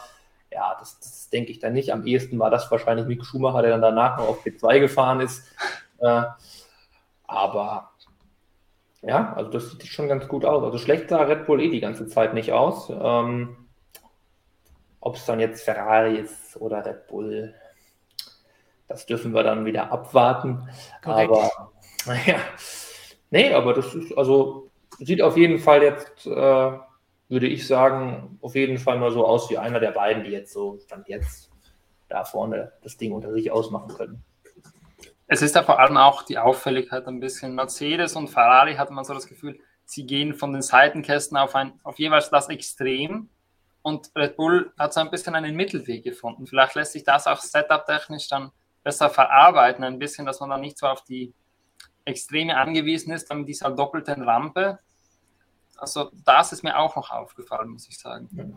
Ansonsten ja natürlich das Handling. Andere Teams, also sehr viele Teams, haben eigentlich mit viel Untersteuern zu kämpfen und haben das auch auf die neue Wagengeneration geschoben. Und bei Red Bull hat man da relativ wenig vernommen, dass man da wirklich Untersteuern hätte. Also handlingmäßig scheint er gut zu passen. Wie gesagt, das Auto sah gut aus, wenn es auf der Strecke gefahren ist und nicht nur vom Aussehen her, sondern wirklich, wie es gelegen hat auf der Strecke. Und wie Jonas gesagt hat, am schlimmsten ist da wahrscheinlich der Alpin, der einfach nur so Känguru-mäßig unterwegs ist. Und einige andere wird es dieses Jahr auch ein bisschen durchschütteln. In diesem Jahr müssen die Fahrer da, denke ich, erstmal deutlich mehr kämpfen und arbeiten. Aber insgesamt werden die Teams das mit der Zeit auch wieder ein bisschen besser in den Griff bekommen, denn es geht ja letztlich darum, den Kompromiss zu finden zwischen Performance und wie gut liegt das Ganze und wie sehr kann ich dieses Bouncing-Problem beheben. Denn es ist einfach, es zu beheben, aber dann wird das Auto langsamer. Und deswegen mal schauen, wer da die beste Variante herausfindet. Was wir wahrscheinlich nicht erwartet hätten, ist, dass es jetzt von Red Bull nicht gleich zu Mercedes oder Ferrari geht, sondern dass wir jetzt zum anderen Red Bull-Team gehen, nämlich zu Alpha Tauri. Die waren in dieser Woche mit 679 Runden, eine Runde insgesamt über die beiden Tests mehr gefahren als der große Bruder. Dürfen wir das noch sagen? Wahrscheinlich nicht. Aber 3448 Kilometer, auch ein paar Kilometer mehr als Red Bull. Überraschend, dass sie an dieser Stelle sind. Am ersten Testtag im Bahrain haben sie eine Bestzeit gefahren. Franz Toast war eh von Anfang an seit der Präsentation wie üblich recht offensiv unterwegs. Die gewohnte Fahrerpaarung haben sie am Start. Wie habt ihr Alpha Tauri erlebt? Flo, was fällt dir zum anderen Red Bull-Team ein? Ja, da kann ich eigentlich nur das fortsetzen, was wir vorhin schon ein bisschen bei Aston Martin gesagt haben. Es, sie waren so ein bisschen die grauen Mäuse dieser Testfahrten. Man hat nicht so viele Schlagzeilen von ihnen gehört, vielleicht mit Ausnahme eben der Bestzeit am ersten Tag, die war dann doch ein bisschen aufsehenerregender, aber ansonsten hat man nicht viel von ihnen gehört. Es gab keine Defekte, es hat, wie es scheint, alles gepasst. Auch der ähm, Honda-Motor, das gilt natürlich auch für Red Bull, auch der scheint sich gut in, ähm, mit, den neuen, äh, mit, auf den neuen Kraftstoff eingestellt zu haben. Da wurden auch einige lobende Worte verschickt an den Hersteller. Natürlich, wenn es jetzt auch, auch wenn es jetzt natürlich kein Honda-Motor mehr ist, offiziell, aber die, auf die Formulierungssache können wir später zu sprechen kommen. Aber bei Alpha Tauri allgemein, sie sind ihre Runden gefahren, sie haben jede Menge Kilometer abgespult. Die Daten haben sie auf jeden Fall. Was sie jetzt daraus machen können, wir werden es sehen. Ich sehe es jetzt nicht so weit vorne wie beispielsweise das Schwesterteam, Bruderteam, Geschwisterteam. Keine Ahnung, keine Ahnung, wie man das jetzt auslegen möchte. Aber ich sehe sie nicht so weit vorn, aber ich denke, im Mittelfeld könnten sie in einer guten Position sein. Das Fragezeichen ist natürlich auf der Fahrerseite. Denn ein Yuki Tsunoda war letztes Jahr schon sehr weit hinter einem Gasly angesiedelt. Und da hat man, hat, ein, hat er selbst eigentlich schon sehr viel Verbesserung gelobt. Also er hat, war er sehr kritisch mit sich selbst, war der Meinung, dass er viel zu faul war in den letzten Jahren oder den, vor allem im letzten Jahr und gedacht hat, dass mit der Formel 1, das wird ein natürlicher Übergang aus der Formel 2, was dann natürlich nicht der Fall war. Es war ihm doch ein bisschen zu groß, diese Herausforderung. Und jetzt hat er versprochen, mehr Sport zu betreiben, öfter auch mal das Gym aufzusuchen und öfter zu trainieren ein bisschen. Also ich sehe Alpha Tauri ziemlich, star ziemlich stark in ihrer derzeitigen Ausgangslage, wenn sie in der Lage sind, mit beiden Fahrern ihre Punkte mitzunehmen und nicht nur so wie letztes Jahr von einem getragen zu werden und einen zweiten Piloten da irgendwie so mitziehen. Ist natürlich dann auch eine große Frage für die Karriere von Yuki Tsunoda, denn wenn er dieses Jahr auch keine markante Steigerung hinlegen würde, dann wissen wir, wie schnell es bei Red Bull gehen kann, dass man dort mal kein Cockpit mehr hat. Spannend, dass du das sagst, denn auch er zählt zu den fünf Fahrern, die in unserem Printmagazin in diesem Letzte Chance-Artikel betrachtet werden. Jonas, Alpha Tauri, Flo hat es eben schon angesprochen. Mhm. Was fällt dir zu ihnen ein? Ja, also die eine Bestzeit, die wir hier gesehen haben, man mal schaut, die ist dann am Ende echt gar nichts mehr wert. Also Gasly steht jetzt über alle drei Tage ganz weit hinten. Das war C5-Reifen. Das Bild ist hier mit anderen anderen Reifen. Das klappt natürlich leider nicht immer, dass wir immer die Bilder auch genau mit den richtigen Reifenmischungen haben, weil die halt immer so spät kommen. Ähm, aber die Zeit ist jetzt halt durchgereicht. C5-Reifen ist irgendwie, glaube ja, drei, vier waren vielleicht langsamer. Also das, das, das hat jetzt keine Aussagekraft und ja, bei Alpha Tauri oder Toro Rosso, wie auch immer sie hießen, ähm, es ist für mich irgendwie immer so, es ist immer das konstante Team irgendwie. Die war nie schlecht, die war nie wirklich vorne dabei. Es geht ganz, ganz, ganz langsam immer Jahr für Jahr ein bisschen besser und wahrscheinlich geht es so weiter.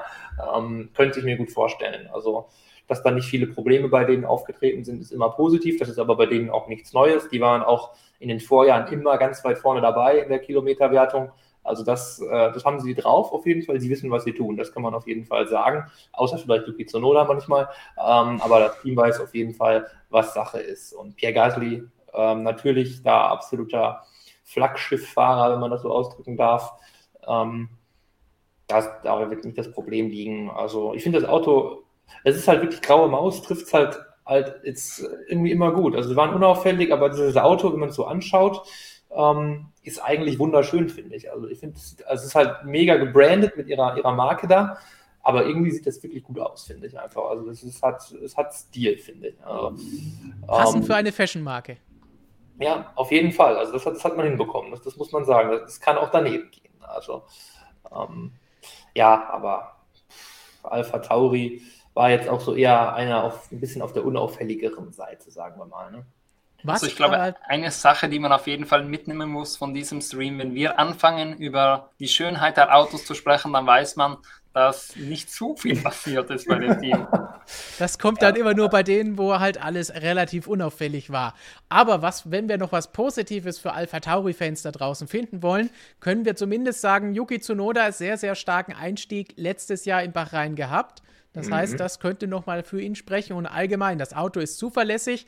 Das ist wichtig im Normalfall am Anfang einer Saison, wo sie dann vielleicht entsprechend Punkte sammeln könnten, wenn sie sowohl von der Technik her zuverlässig sind, als auch vom Speed her entsprechend auf einem Niveau durchfahren können.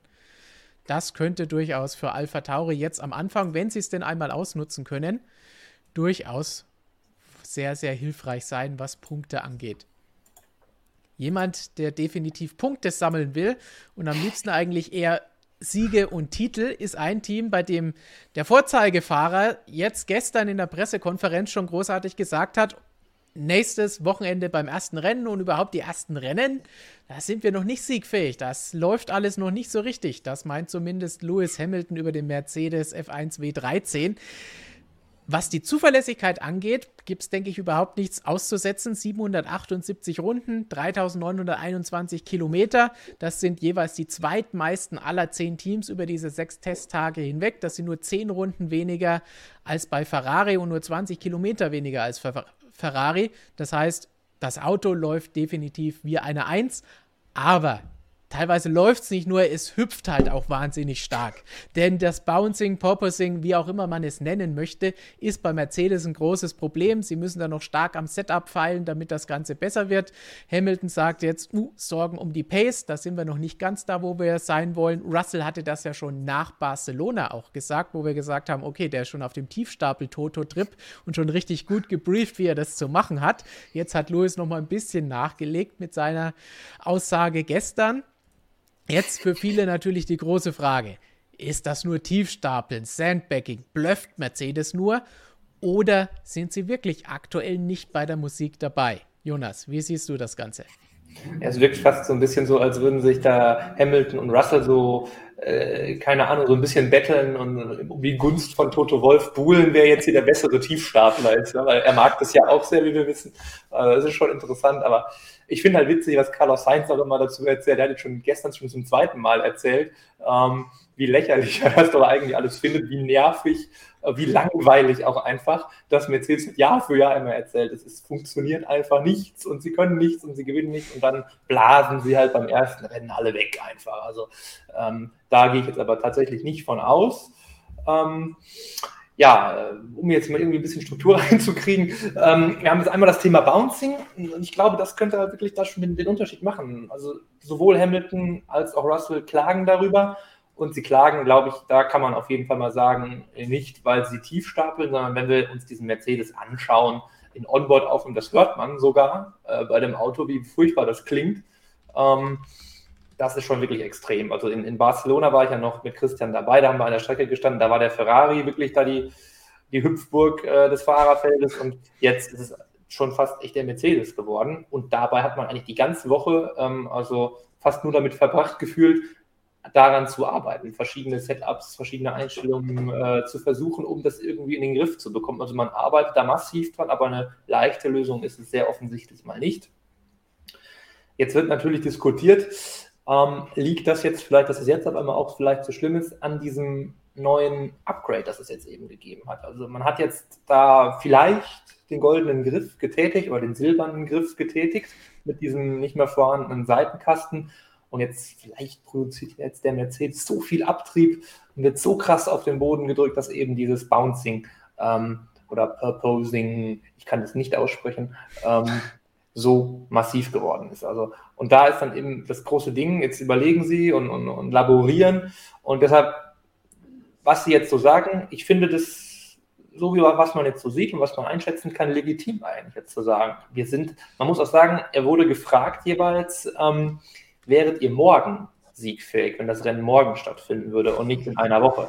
Dann gab es aber auch noch mal ein paar andere Fälle, hat er auch gesagt, ja, auch in einer Woche dann im Grunde noch nicht. Aber Potenzial haben sowohl äh, George Russell als auch Lewis Hamilton da ganz klar im W13 gesehen. Also die, die wissen, da geht auf jeden Fall noch was. Das Auto hat deutlich äh, Luft nach oben, aber sie kämpfen halt gerade damit, das eben wirklich anzuwenden. Und jetzt ist eben die große Frage. Es kann sein, dass es mal wieder so ist.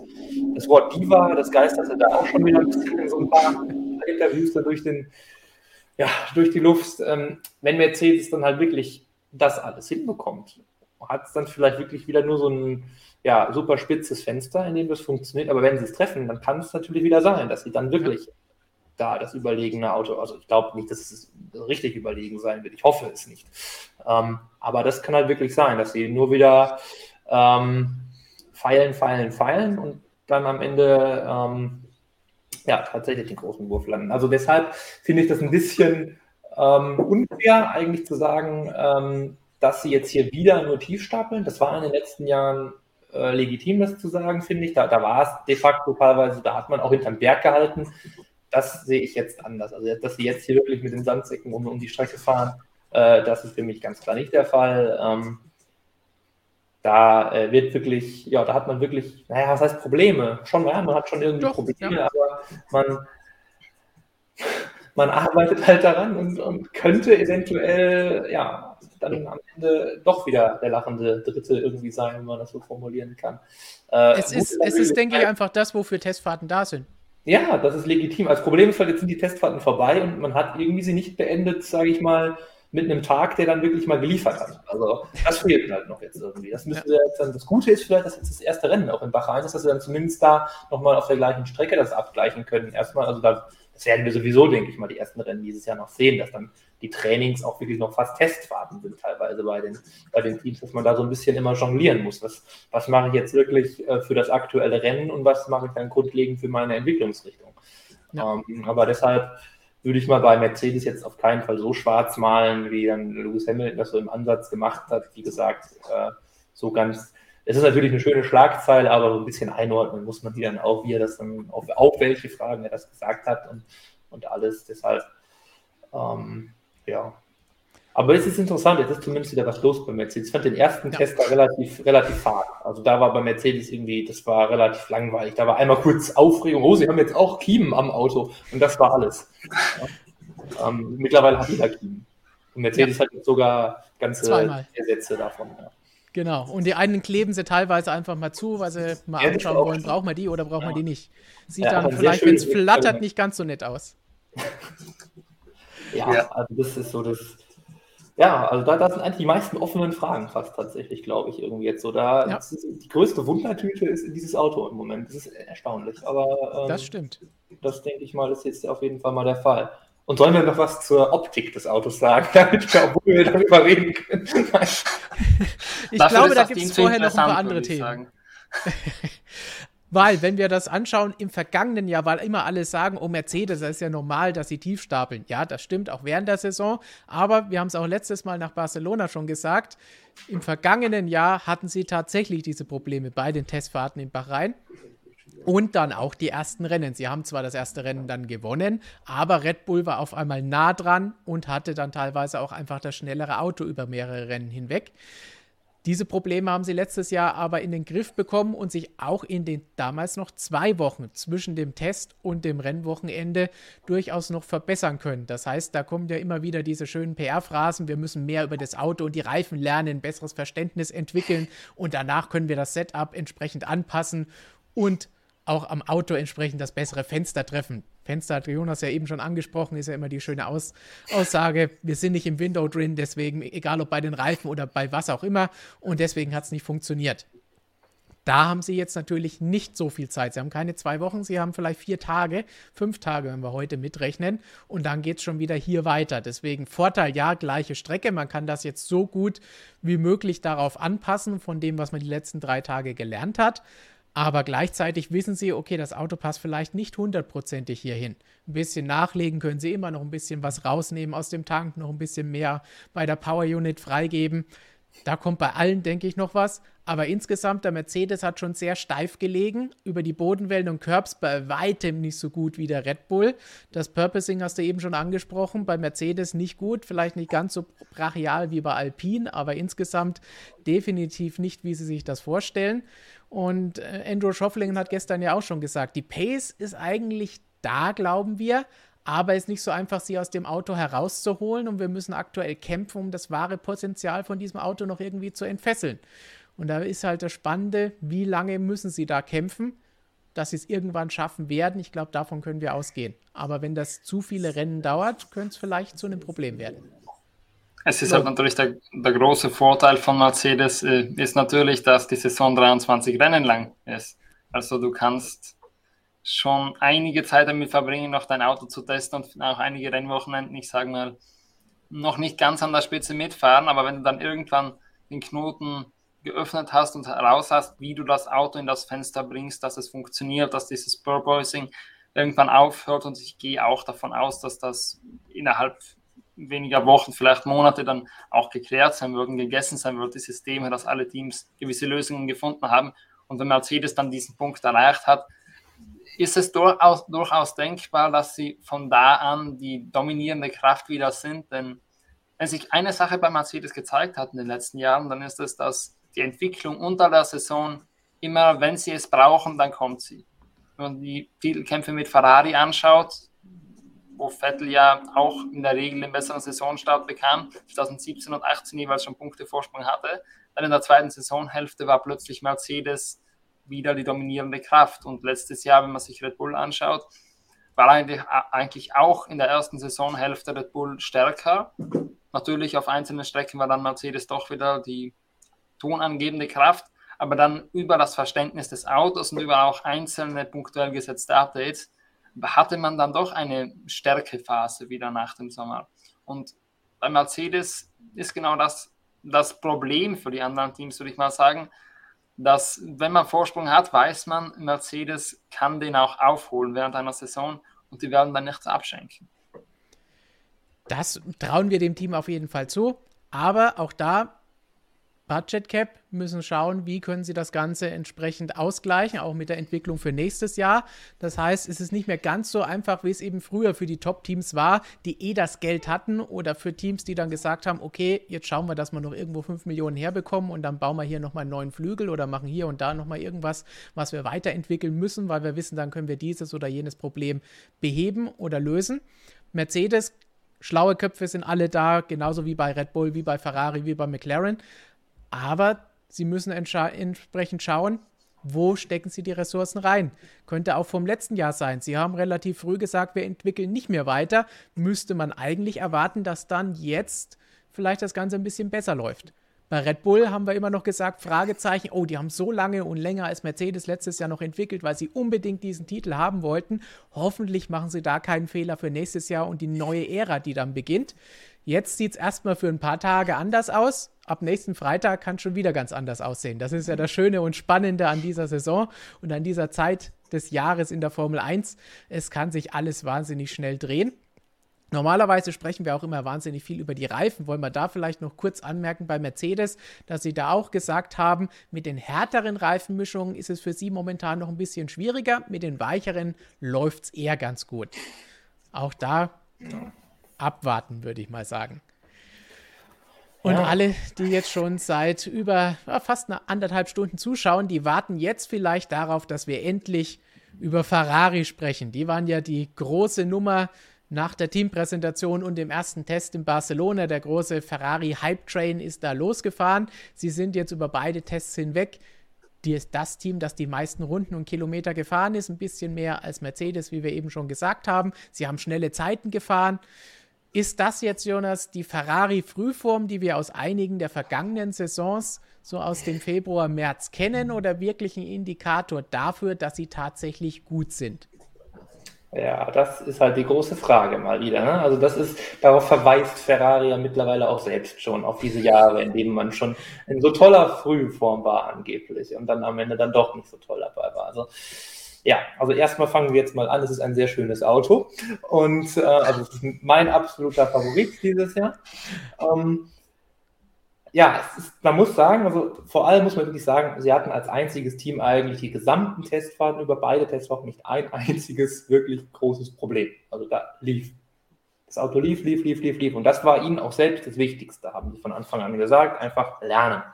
Und haben dafür auch, das auch sehr interessant, sie haben zum ähm, zweiten Test kein Upgrade gebracht. Also das war im Grunde grob das gleiche Auto wie in Barcelona, weil man eben weiterlernen wollte. Also das sind verschiedene Philosophien. Also ganz anders, wie gesagt, bei Mercedes haben wir gerade gesagt, die müssen jetzt vielleicht fast von Null wieder anfangen durch das fast ganz andere Auto. Ferrari dagegen baut erstmal ordentlich auf. Kann natürlich erstmal eine Zeit lang gut gehen. Irgendwann müssen sie natürlich nachlegen. Kann sein, dass sie jetzt gleich nächstes Wochenende uns dann schon irgendwas aus dem Hut zaubern werden. Ist gut möglich, ja. Ob sie da jetzt äh, wirklich ähm, die Nummer eins sind. Das ist natürlich das, das große Fragezeichen. Also es, es, sieht halt wirklich gut aus, muss man schon sagen. Also nicht nur auf eine schnelle Runde, auch die äh, Longruns oder ja, regelrecht Rennsimulationen jetzt am letzten Tag, die sahen auch ziemlich stark aus. Also da konnten sie auch überzeugen. Es sieht wirklich gut aus, aber Red Bull hat das halt irgendwie gestern Abend so ein bisschen, spätestens gestern Abend, eigentlich den ganzen Tag mit diesem funktionierenden Upgrade und dann erst recht mit diesen Zeiten am Ende so ein bisschen ins Wanken gebracht. Also aber vorher hat Ferrari auch schon angefangen, sich klein zu reden. Wir sehen es ja auch. Man sieht Mercedes und Red Bull. Finde ich sehr interessant, dass man Mercedes da auch nennt, bei den Problemen, die es da wirklich gibt. Aber Binotto im Speziellen sagt, Mercedes, Red Bull sind äh, oder müssen quasi ähm, die Favoriten sein. Das finde ich auch ein bisschen schwierig, weil er führt das halt einfach auf die Stärke dieser Teams zurück und darauf, dass sie auch im Vorjahr so stark waren.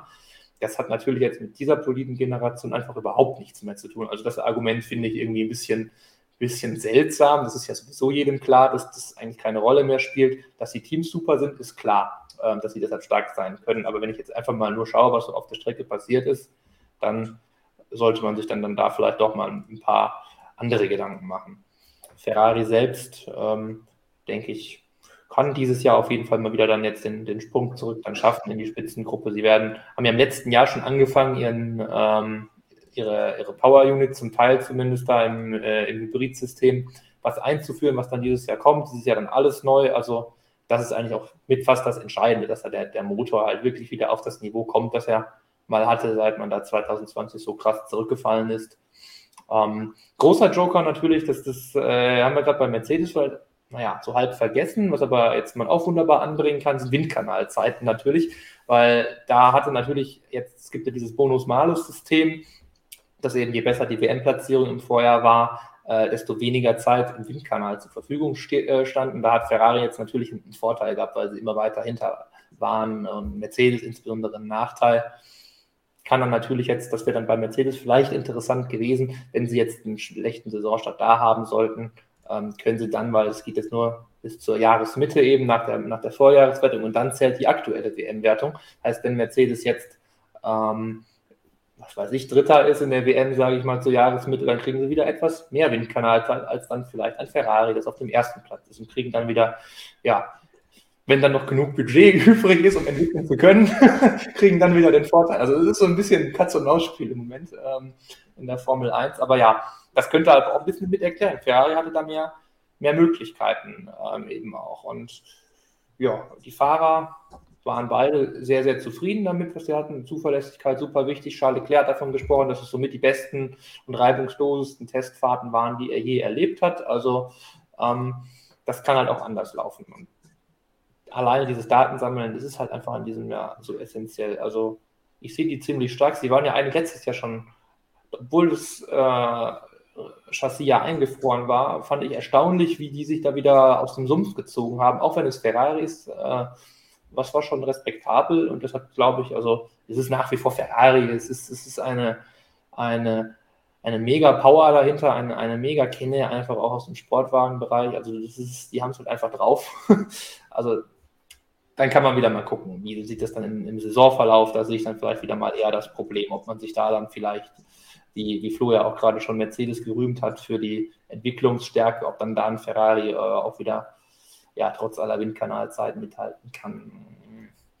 Da, das weiß ich dann wieder nicht. Das muss man dann mal wieder abwarten, aber die Ausgangsbasis ist jetzt auf jeden Fall wieder schön. Ich finde es super, dass man mal wieder Ferrari in den Schlagzeilen hat, auf jeden Fall mal zumindest wieder so ein bisschen hoffen kann, dass sie vielleicht sowas sind wie ein, ein äh, Sieganwärter zumindest mal.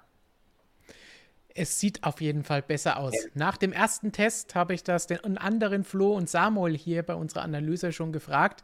Flo, jetzt bist du auch dran. Wie stark bist du auf diesem Ferrari Hype Train aufgesprungen oder siehst du das Ganze an Schwung verlieren? Also ich versuche da noch relativ äh, gelassen zu sein, denn bei Ferrari haben wir das schon so oft gesehen in den letzten Jahren, dass sie im Winter plötzlich stark fahren und auch komplett anderen Bedingungen, wie dann effektiv die Rennen stattfinden okay, das ist dieses Jahr nicht so stark, dieser Effekt, denn Bahrain wird ja im Prinzip unter denselben Bedingungen gefahren, wie es Testfahrten waren. Aber allgemein würde ich da jetzt noch nicht zu viel Schlüsse daraus ziehen. Und vor allem, wenn wir wissen, dass Ferrari eine Sache zumindest in den letzten Jahren nicht konnte, dann war das unter der Saison entwickeln. Es mag zwar sein, dass sie jetzt top dabei sind und vielleicht am Anfang möglicherweise mit Red Bull auf Augenhöhe sind, vielleicht sogar das schnellste Team sind. Das würde mich zwar leicht überraschen, aber jetzt auch es ist im Rahmen des Denkbaren, aber dann das über die Saison wieder diesen Vorsprung einbüßen. Das ist eigentlich etwas, wenn wir uns die letzten, ich glaube, zehn Jahre anschauen, würde mir eigentlich keine Saison einfallen, wo Ferrari stärker aufgehört hat, wie sie begonnen haben. Das könnte auf die Länge ein bisschen das Problem werden für die Scuderia und vor allem, wenn sie dann eine gute erste Saisonhälfte haben, dass sie dann noch weniger Windkanalzeiten bekommen. Das kommt ja noch dazu. Auf der anderen Seite natürlich ist Ferrari auch wenn man das möglicherweise in den letzten Jahren ein bisschen in den Hinterkopf gedrängt hat, eines der drei Top-Teams, auch von den Strukturen, die schon dahinter stehen und die man jetzt trotz Budget Cap ja immer noch, die immer noch vorhanden sind. Da hat man keine großen Einschränkungen, auch wenn man schauen muss, wie viel man Geld ausgibt. Insofern sind da so zwei, ja, ich mal zwei Gegenargumente, die aufeinandertreffen. Ich tue mich irgendwie schwer mit dem Gedanken, dass Ferrari plötzlich die dominierende Kraft sein könnte. Aber es wäre für die Formel 1 auf jeden Fall eine tolle Geschichte wieder. Ich glaube nur nicht so ganz daran. Ich glaube, dominieren wollen wir ja sowieso nicht. Wir wollen ja eher, ja. dass zwei, drei irgendwo auf einem ähnlichen Niveau sind, vielleicht vom Wochenende zu Wochenende, von Strecke zu Strecke ein bisschen unterschiedlich. So ähnlich wie wir es letztes Jahr mit zwei Teams hatten. Ja, dominierend muss ich jetzt natürlich aus dem Statement rausstreichen. Ich sage mal stärkste Kraft. Korrektur deiner Pressemitteilung werden wir entsprechend raussenden. Genau, ich hoffe, der arme Transkriptschreiber bei uns hat das jetzt schon geändert. Sehr gut. Solange ich das nicht machen muss, ist das okay. Gut, damit haben wir alle zehn Teams von den Testfahrten beleuchtet und schauen jetzt noch mal ganz schnell, was euch denn so an spannenden Fragen eingefallen sind, denn da haben wir natürlich auch einige. Und passend zu den Testfahrten beginnen wir vielleicht damit, was Husky B gefragt hat. Wäre es aus eurer Sicht wünschenswert, dass die Teams beim Testen die Benzinmenge, die sie ins Auto füllen, öffentlich bekannt geben müssen? Ich finde, das Testverhalten von Mercedes nervt schon. Gut, den Satz müssen wir vielleicht nochmal erklären, weil ich weiß nicht genau, was Mercedes gemacht haben soll, das nervt oder das anders wäre als andere Teams. Denn glaube, das bezieht sich wahrscheinlich auf dieses Sandbagging.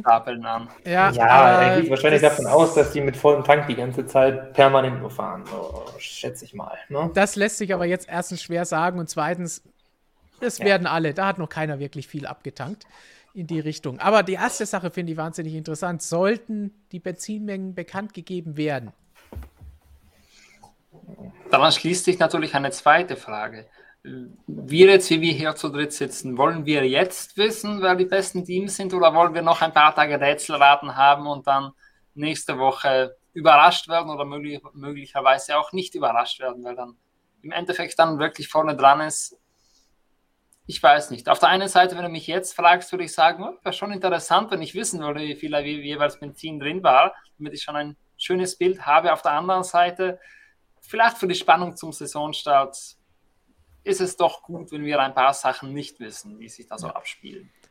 Und ich glaube, bei den Testfahrten ist es jetzt auch nicht wirklich so entscheidend. Vielleicht ist es interessanter am Rennwochenende, aber auch da gilt eigentlich das Gleiche, was du eben gesagt hast. Wollen wir uns die Spannung dann nicht bis zum nächsten Tag aufheben und dann im Qualifying sehen, oh, da ist jetzt noch ein bisschen Überraschung da und wir können mal schauen, irgendeiner ist doch besser, als man eigentlich gedacht hat, weil ansonsten, wenn man schon am Freitag alles weiß oder nach dem dritten freien Training, ist es auch nicht mehr so toll. Jonas.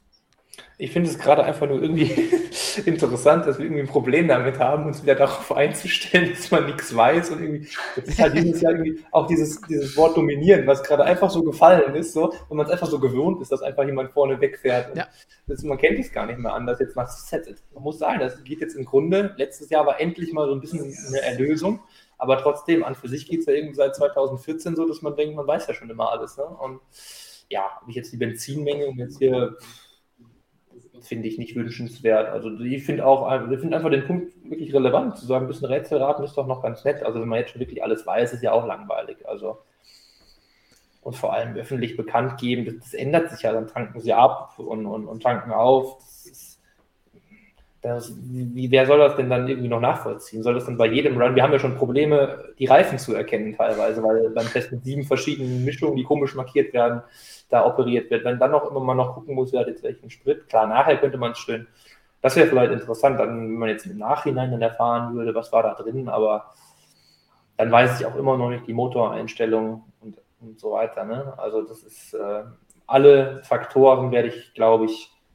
fast nie fassen können. Also weil Motoreinstellungen, dass sie die dann auch noch ausgeben, dann ist es, glaube ich, ganz vorbei. Dass, da wird keiner mehr mitspielen von den Teams, die ja auch irgendwie diesen Regeln irgendwie sich zu denen bekennen müssen. Und dann wird es wirklich ein bisschen zu kompliziert und da schaut sich dann wirklich nur die Hardcore-Freaks an. Da schauen wir uns an und schreiben irgendwelche Artikel, die dann wirklich nur die absoluten Fans sich durchlesen. Aber wie gesagt, man nimmt sich so ein bisschen auch die Spannung, so ein bisschen spoilermäßig ja. das Ganze. Genau. Manchen Leuten gefällt das, anderen wiederum nicht. Ich glaube, es ist ganz gut, wenn wir jetzt noch, dass eh nur fünf Tage sind, so ein bisschen Rätselraten haben. Und nächste Woche erfahren wir dann eh schon ein bisschen mehr für diese neue Saison. Und Professor Dr. Racer, erstmal vielen Dank für diesen Superchat und die Unterstützung. Vielen Dank für die sensationell aufbereiteten Testfahrten, sagt er. Was war euer Testmoment? Die Mercedes und Red Bull Seitenkästen, Haas auf Platz 1 und 2, das Hoppeln oder ganz was anderes? Was hat euch bei den Testfahrten am meisten überrascht, enttäuscht, ist am besten in Erinnerung geblieben? Krass auf P1 und P2. Naja, der Moment, der mir jetzt am besten in Erinnerung geblieben ist, war eigentlich, als Vettel Aston Martin ab, abgebrannt ist. Das Lagerfeuer in Barcelona, aber ob, das, ob man das jetzt als Testmoment rausstreichen würde, weiß ich jetzt nicht, weil wir hatten jetzt doch schon einige ähm, feurige Momente zu verzeichnen. Da war jetzt nochmal einiges hinterher geboten, auch mit dem Williams. Ja, jetzt vielleicht ja. Jetzt vielleicht äh, ein anderer interessanter Moment natürlich, dass Magnussen wieder Runden gefahren ist. Ich, mu ich, muss auch zugeben, ich finde ihn ja vom Typ her ziemlich cool und ich finde auch jemand, der in die Formel 1 gehört, das hat mich auch gefreut, dass er dann wieder seine ersten Runden abgespult hat. Vielleicht auch allgemein in diesem Haas-Drama, dass man da zu einem Ende kommt. Das war vielleicht auch ein netter Moment. Ein, ein positiver Abschluss für das Haas-Drama. Genau. Ja, also ich würde auch sagen, so Haas, Haas, als Ganzes, dieses ganze ja. Drama drumherum ist so eigentlich das, was die, irgendwie diese Testfahrten so gekennzeichnet. Aber ich finde eigentlich eher, für mich war es wirklich so dieses Video in Barcelona von Charles Leclerc, der gehoppelt hat. Das Wort hoppeln ist ja auch so schön. Ja. Aber da war es halt wirklich krass zu sehen und das war einfach nur irgendwie, also das war, das war, ja, das war ja wirklich das begleitende Thema jetzt bis zum Ende tatsächlich. Und ähm, das ist jetzt auch wirklich, ich habe mich jetzt auch schon gefragt, also wenn das jetzt so weitergeht, ich, ich stelle mir das wirklich irgendwie schwierig vor, wenn das jetzt wirklich dann um die Wurst geht, dann im Rennen und wirklich im Renntrim, wenn diese Autos da so rumspringen. Also, und dann haben wir ja auch diese, diese Steifheit der Autos, so ein bisschen träge, das Untersteuern. Also mit diesen Autos ein Rennen, da bin ich mal gespannt, wie das werden wird. Also ob das, ich habe so eine leichte Formel E-Angst, muss ich sagen. Aber also, es ist, ähm, irgendwie wirkt es so, ja, einfach so, so ein bisschen träge und unkontrolliert halt. Also, dass das dann da irgendwie sauber funktioniert. Ich bin mal gespannt, was uns da erwartet, die ersten paar Rennen. Also, das ist so, ja, und rührt alles so, glaube ich, hauptsächlich auch wirklich von diesem Bouncen her ich glaube, das ist wirklich ein interessanter Punkt bei diesen Testfahrten, dass dieses Purposing, das da aufgetreten ist, von dem man vorher eigentlich gar nicht so mit gerechnet hatte, auch die Teams nicht, weil man es einfach vorher nicht so gut simulieren konnte und dass das da ist und dass das uns jetzt auch noch mehrere Wochen lang beschäftigen wird, bis die Teams das vielleicht dann endlich mal ein bisschen besser in den Griff bekommen. Das ist definitiv so ein bisschen der sportliche Punkt. Dann Haas, allein, weiß nicht mehr, letzte Woche Montag oder Dienstag, wo wir den ganzen Tag über, glaube ich, zehn Haas-News auf unserer Seite hatten und sonst gar nichts. Das ist mir in Erinnerung geblieben, so dieser Haas-Tag. Und ansonsten noch etwas, bei, dem Jonas mit beteiligt war. Das ist jetzt mehr hinter den Kulissen bei uns, aber allein die Vlogs, die Jonas und Christian gemacht haben in Barcelona auf dem Parkplatz bei den Trucks mit dem Fernlicht vom Auto an, damit man was sehen konnte, das war auch spektakulär. Und an der Stelle natürlich nochmal danke für diesen Einsatz und natürlich ja. für das unermüdliche Tickern, das du da drei Tage lang gemacht hast. Ja, aber Steini genauso jetzt beim Bahrain-Test. Also der hat nur nicht den, den, den, den Nacken bekommen wie ich, weil der nicht so zum Timing-Screen hochschauen musste. Aber ich finde, ich habe mir eigentlich gut gehört. Ich habe eigentlich jetzt eher mit Nacken, weil ich ein bisschen komisch gelegen habe letzte Nacht irgendwie. Aber es ist noch schlimmer als der Timing-Screen. Aber ja. Also jetzt aber, vom Nackentraining her hättest du locker Massebin ersetzen können, oder? Ja.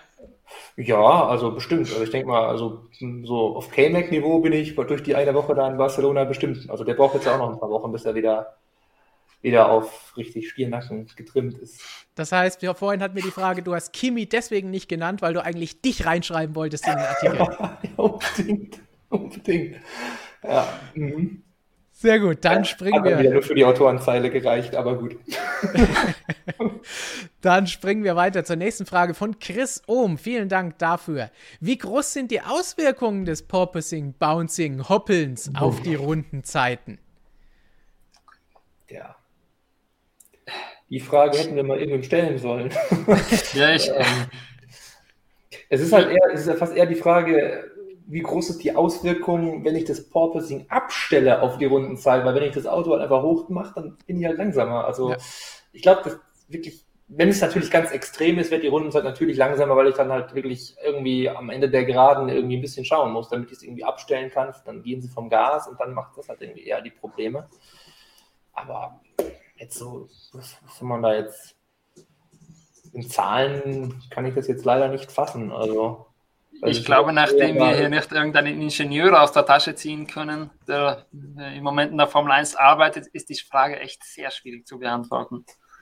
Ich glaube, die Teams wissen das, wie Jonas eben selber gesagt hat, auch noch nicht so hundertprozentig. Klar gibt es dann so Angaben zwischen fünf Zehnteln bis was weiß ich, aber wenn sie es lösen können, geht es wirklich darum, wie viel schneller können sie dann hinterher fahren, nicht wie viel kostet es sie jetzt. Weil auch dann müssen sie ja trotzdem nochmal am Setup arbeiten, wenn sie es richtig hinbekommen haben und das Problem weg ist. Eben. Nächste Frage von Music and More. Wie interessant wird es, wenn Russell besser als Hamilton fährt in den ersten drei oder vier Rennen? Das gleiche gilt bei Red Bull für Max gegen Paris. Was denkt ihr, wie sich die Weltmeister verhalten werden? Kampf oder Stallorder? Also prinzipiell gehe ich mal davon aus, da die Saison ja so lang ist und da das auch eigentlich vor allem bei Mercedes von vornherein so angekündigt wurde, dass beide Fahrer eigentlich gleich behandelt werden, schon mal grundsätzlich, dann gehe ich davon aus, dass das keinen Unterschied machen würde, falls ein Russell dann stärker dasteht als ein Hamilton, dann wird man vermutlich die Fahrer weiterhin gegeneinander fahren lassen, bis dann irgendwann ein Moment erreicht ist in der Saison, vielleicht so bei der Hälfte, wenn dann die Abstände dementsprechend sind, dass man effektiv die Entscheidung trifft, äh, wir setzen jetzt auf den einen Fahrer und der andere muss sich in der Stallorder unterordnen. Ich glaube da auch nicht, dass irgendwie ein Bias ist, jetzt für den Hamilton oder so. Ich schätze mal, wenn wirklich die Situation so wäre, dass ein Russell stärker fahren würde, dann würde man auch ihn klar vorne dran setzen. Bei Red Bull, da gehe ich prinzipiell auch davon aus, dass man das ähnlich betrachten würde, aber ich glaube, bei allem Realismus wird diese Situation kaum auftreten, denn ich kann es mir beim besten Willen nicht vorstellen, dass ein Perez irgendwie den Max regelmäßig schlagen kann und vor allem dann in, zu Saisonbeginn so deutlich in Schatten stellen könnte. Ich glaube, das, das ist eher fraglich. Gleichzeitig glaube ich auch nicht, dass es bei irgendeinem der Teams jetzt am Anfang irgendeine Stallorder geben wird. Wenn, dann wäre das erst am Ende, wenn einer so einen großen Vorsprung hat und der andere keine Chance mehr hat. Nach drei, vier Rennen wird es da, glaube ich, noch nichts geben. Was lustig ist und einige auch gefragt haben, Lewis Hamilton hat ja nicht nur die Startnummer von Valentino Rossi so ein bisschen kopiert mit dem Gelb und allem drumherum, sondern auch die gelbe Markierung an der Kamera übernommen. Vielleicht ist das ja auch schon eine Anzeige, wer die richtige Nummer 1 im Team ist. Hm. Jonas glaubt da nicht dran. Ich weiß nicht, was ich dazu sagen soll. Wieso soll die gelbe Markierung ein Anzeichen sein? Weil es Rossi-Farbe ist, oder was? Nein, ist ja normalerweise eher für das zweite Auto gedacht. Ja, laut Reglement ist das ja für das zweite Auto jeweils naja, okay. Naja, okay. Ah, das ist für mich nur eine Reihung. Das ist für mich keine, keine ich denke, das sind, wir, ich denke, das sind wir wirklich wieder beim Café. Also, ja, also. Nein, das war auch nicht ernst gemeint. Aber ich, die Frage ist eher Russell gegen Hamilton. Würde das irgendwas bedingen? Ich glaube auch, beide werden einfach kämpfen. Ja, ich bin gespannt. Also kann sein, dass auch der, der Russell keine Chance hat. Wer weiß. Also, oder andersrum. Also andersrum glaube ich irgendwie nicht, aber das kann ich mir echt nicht vorstellen. Aber da gehe ich mal offen ran. Bei, bei Red Bull finde ich, ist es ich kann mir vorstellen, dass der Perez vielleicht ein bisschen näher dran sein wird als letztes Jahr, kann ich mir schon vorstellen. Aber ähm, da wird Max schon Nummer 1 ähm, naja, auf der Strecke bleiben. Red Bull erklärt ihn nicht offiziell zu Nummer 1, aber das, das, das, wird schon, das wird sich schon von alleine regeln. Bei ja. Red Bull, bei Mercedes, ja, schauen wir. Also, Und ist schwer zu sagen. Also man, man hat halt bei, bei, bei Russell halt es ist schwierig, da war es keine wirkliche Referenz. Es ist Kubica und, und, und Latifi, ja toll. Also das ist, äh, da kann ich auch nicht viel von sagen. Also es kann sein, dass der Russell äh, völlig overhyped ist. Also er hat seine Bombenleistung gebracht, aber es gibt halt auch gewisse ja, Menschen, sage ich mal, im Fahrerlager, die das auch ein bisschen kritischer mal sehen. Also wenn man mal schaut im Rennen oder jetzt zu, zum Saisonende letztes Jahr, ist es halt wirklich so gewesen, dass Latifi teilweise mal ein bisschen näher rangekommen ist. Also deshalb immer, immer alles mit Vorsicht zu genießen. Schauen wir, jetzt treffen sie wirklich aufeinander, haben die gleichen Voraussetzungen, davon ist auszugehen. Ähm, und ja, sie werden frei fahren. Wenn es natürlich einen Konflikt gibt, dann denke ich mal, wird Mercedes und wird Toto Wolf aus Rosberg Hamilton gelernt haben und dann wird es da dann klare Regelungen geben müssen. Also ganz klar. Wobei, ich glaube, jetzt wird es erstmal wichtig sein, zu wissen, wie gut sind sie? Weil wenn sie nicht ganz vorne kämpfen, dann spielt es überhaupt keine Rolle, ob der eine oder der andere vorne ist oder hier schneller ist. Das spielt erst eine Rolle, wenn beide um den Sieg kämpfen, wenn beide um den Titel kämpfen. Ansonsten ist das relativ egal. So, dann Jonas, wenn wir dich eh schon da haben, von Kieskauer die Frage: Wie sehr vermisst du Jonas? Äh, vermisst du Jonas? Vermisst du Kimi? Ja, wie ihr seht, ich habe alles abdekoriert. Alles ist beerdigt. Ich trage noch immer tiefe Trauer. Ja, also es ist, na, ich, ich muss jetzt erstmal schauen, wie das so alles jetzt so ist. So. Die Saison hat noch nicht angefangen. Also, ähm, aber es wird anders sein. Es wird anders sein. Im Chat kommt Du kannst den ja doch Guan Yu Chou ersetzen. Nicht mal 0,1 Prozent. der muss vielleicht erst noch ein bisschen was beweisen, um auf das Iceman-Niveau zu kommen. Aber dass er recht unterhaltsam ist, viele Dinge erzählen kann, spannendes Interview abliefern kann, das hat er bewiesen, denn in der neuen Ausgabe unserer Print-Ausgabe ist ein Interview mit ihm drin, das Christian geführt hat. Und da könnt ihr so ein bisschen erfahren, wie es so ist, aus China zu kommen und in die Formel 1, in den Motorsport einzusteigen, sich hochzukämpfen bis in die Königsklasse. Und dann haben wir noch eine Frage, von Mats. Dürfen Journalisten die Fahrer alles fragen? Darf zum Beispiel Mick über seinen Vater ausgefragt werden oder gibt es da ein klares Verbot? Also grundsätzlich dürfen wir selbstverständlich alles fragen, aber es gibt natürlich auch Dinge, wo jeder so ein bisschen seinen Anstand zeigen sollte und was fragt man und was fragt man nicht. Denn Dinge, die zum Beispiel nichts mit dem Sportlichen zu tun haben, die nichts mit dem Geschehen hier zu tun haben, wo er da ist und gerade drüber spricht, fragt man dann natürlich nicht. Fragen. Mick spricht sogar, wenn wir bei dem Beispiel bleiben, durchaus immer wieder mal über seinen Vater, zieht Vergleiche. Und das ist die letzten Jahre jetzt oder letztes Jahr auch immer mehr dazugekommen. Über Gesundheitszustand und solche Dinge. Da braucht es, glaube ich, kein öffentliches Verbot ausgesprochen. Das gehört sich einfach nicht. Aber insgesamt, Jonas, durftest du alles fragen, als du bei den Tests warst und mal nicht getickert hast? Das ist nie passiert, dass ich nicht getickert habe. Die ganze Nacht hast du weiter getickert. Es ist leider wirklich so. Ich, ich bin einmal Walter de Bottas halbwegs nahe gekommen, aber der durfte genau eineinhalb TV-Stationen was sagen und die dritte TV-Station, das war sogar die italienische und da geht es immerhin um, um Alpha, durfte schon nicht mehr fragen. Also, ja. aber grundsätzlich auf jeden Fall, man darf, man darf immer alles fragen. Natürlich, dann ist natürlich die Frage, wie, wie frage ich das? Und ja, wie du sagst, genau, also es macht auch einfach natürlich jetzt im konkreten Fall einfach keinen Sinn, da was zu fragen, weil es, du wirst keine Antwort bekommen. Da wird einfach nichts kommen. Also von daher ähm, hat sich das eigentlich erledigt.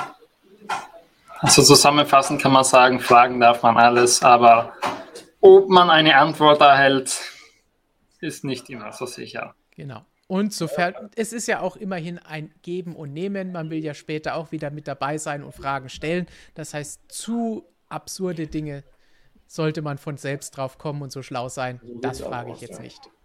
Da ist auch der gesunde Menschenverstand bei uns Journalisten dann gefragt, was man denn da fragt. Aber natürlich, hart, harte Fragen sind natürlich erwünscht und auch ein Muss, denn dafür sind wir da. Wir machen ja keine Pressearbeit für die jeweiligen Teams und Fahrer, sondern wollen wissen, was ist da los und für euch recherchieren. Das heißt, wenn Christian da jetzt die letzten drei Tage im Bachrhein unterwegs war, dann hat er natürlich da auch Fragen gestellt, die vielleicht dem einen oder anderen nicht so gefallen.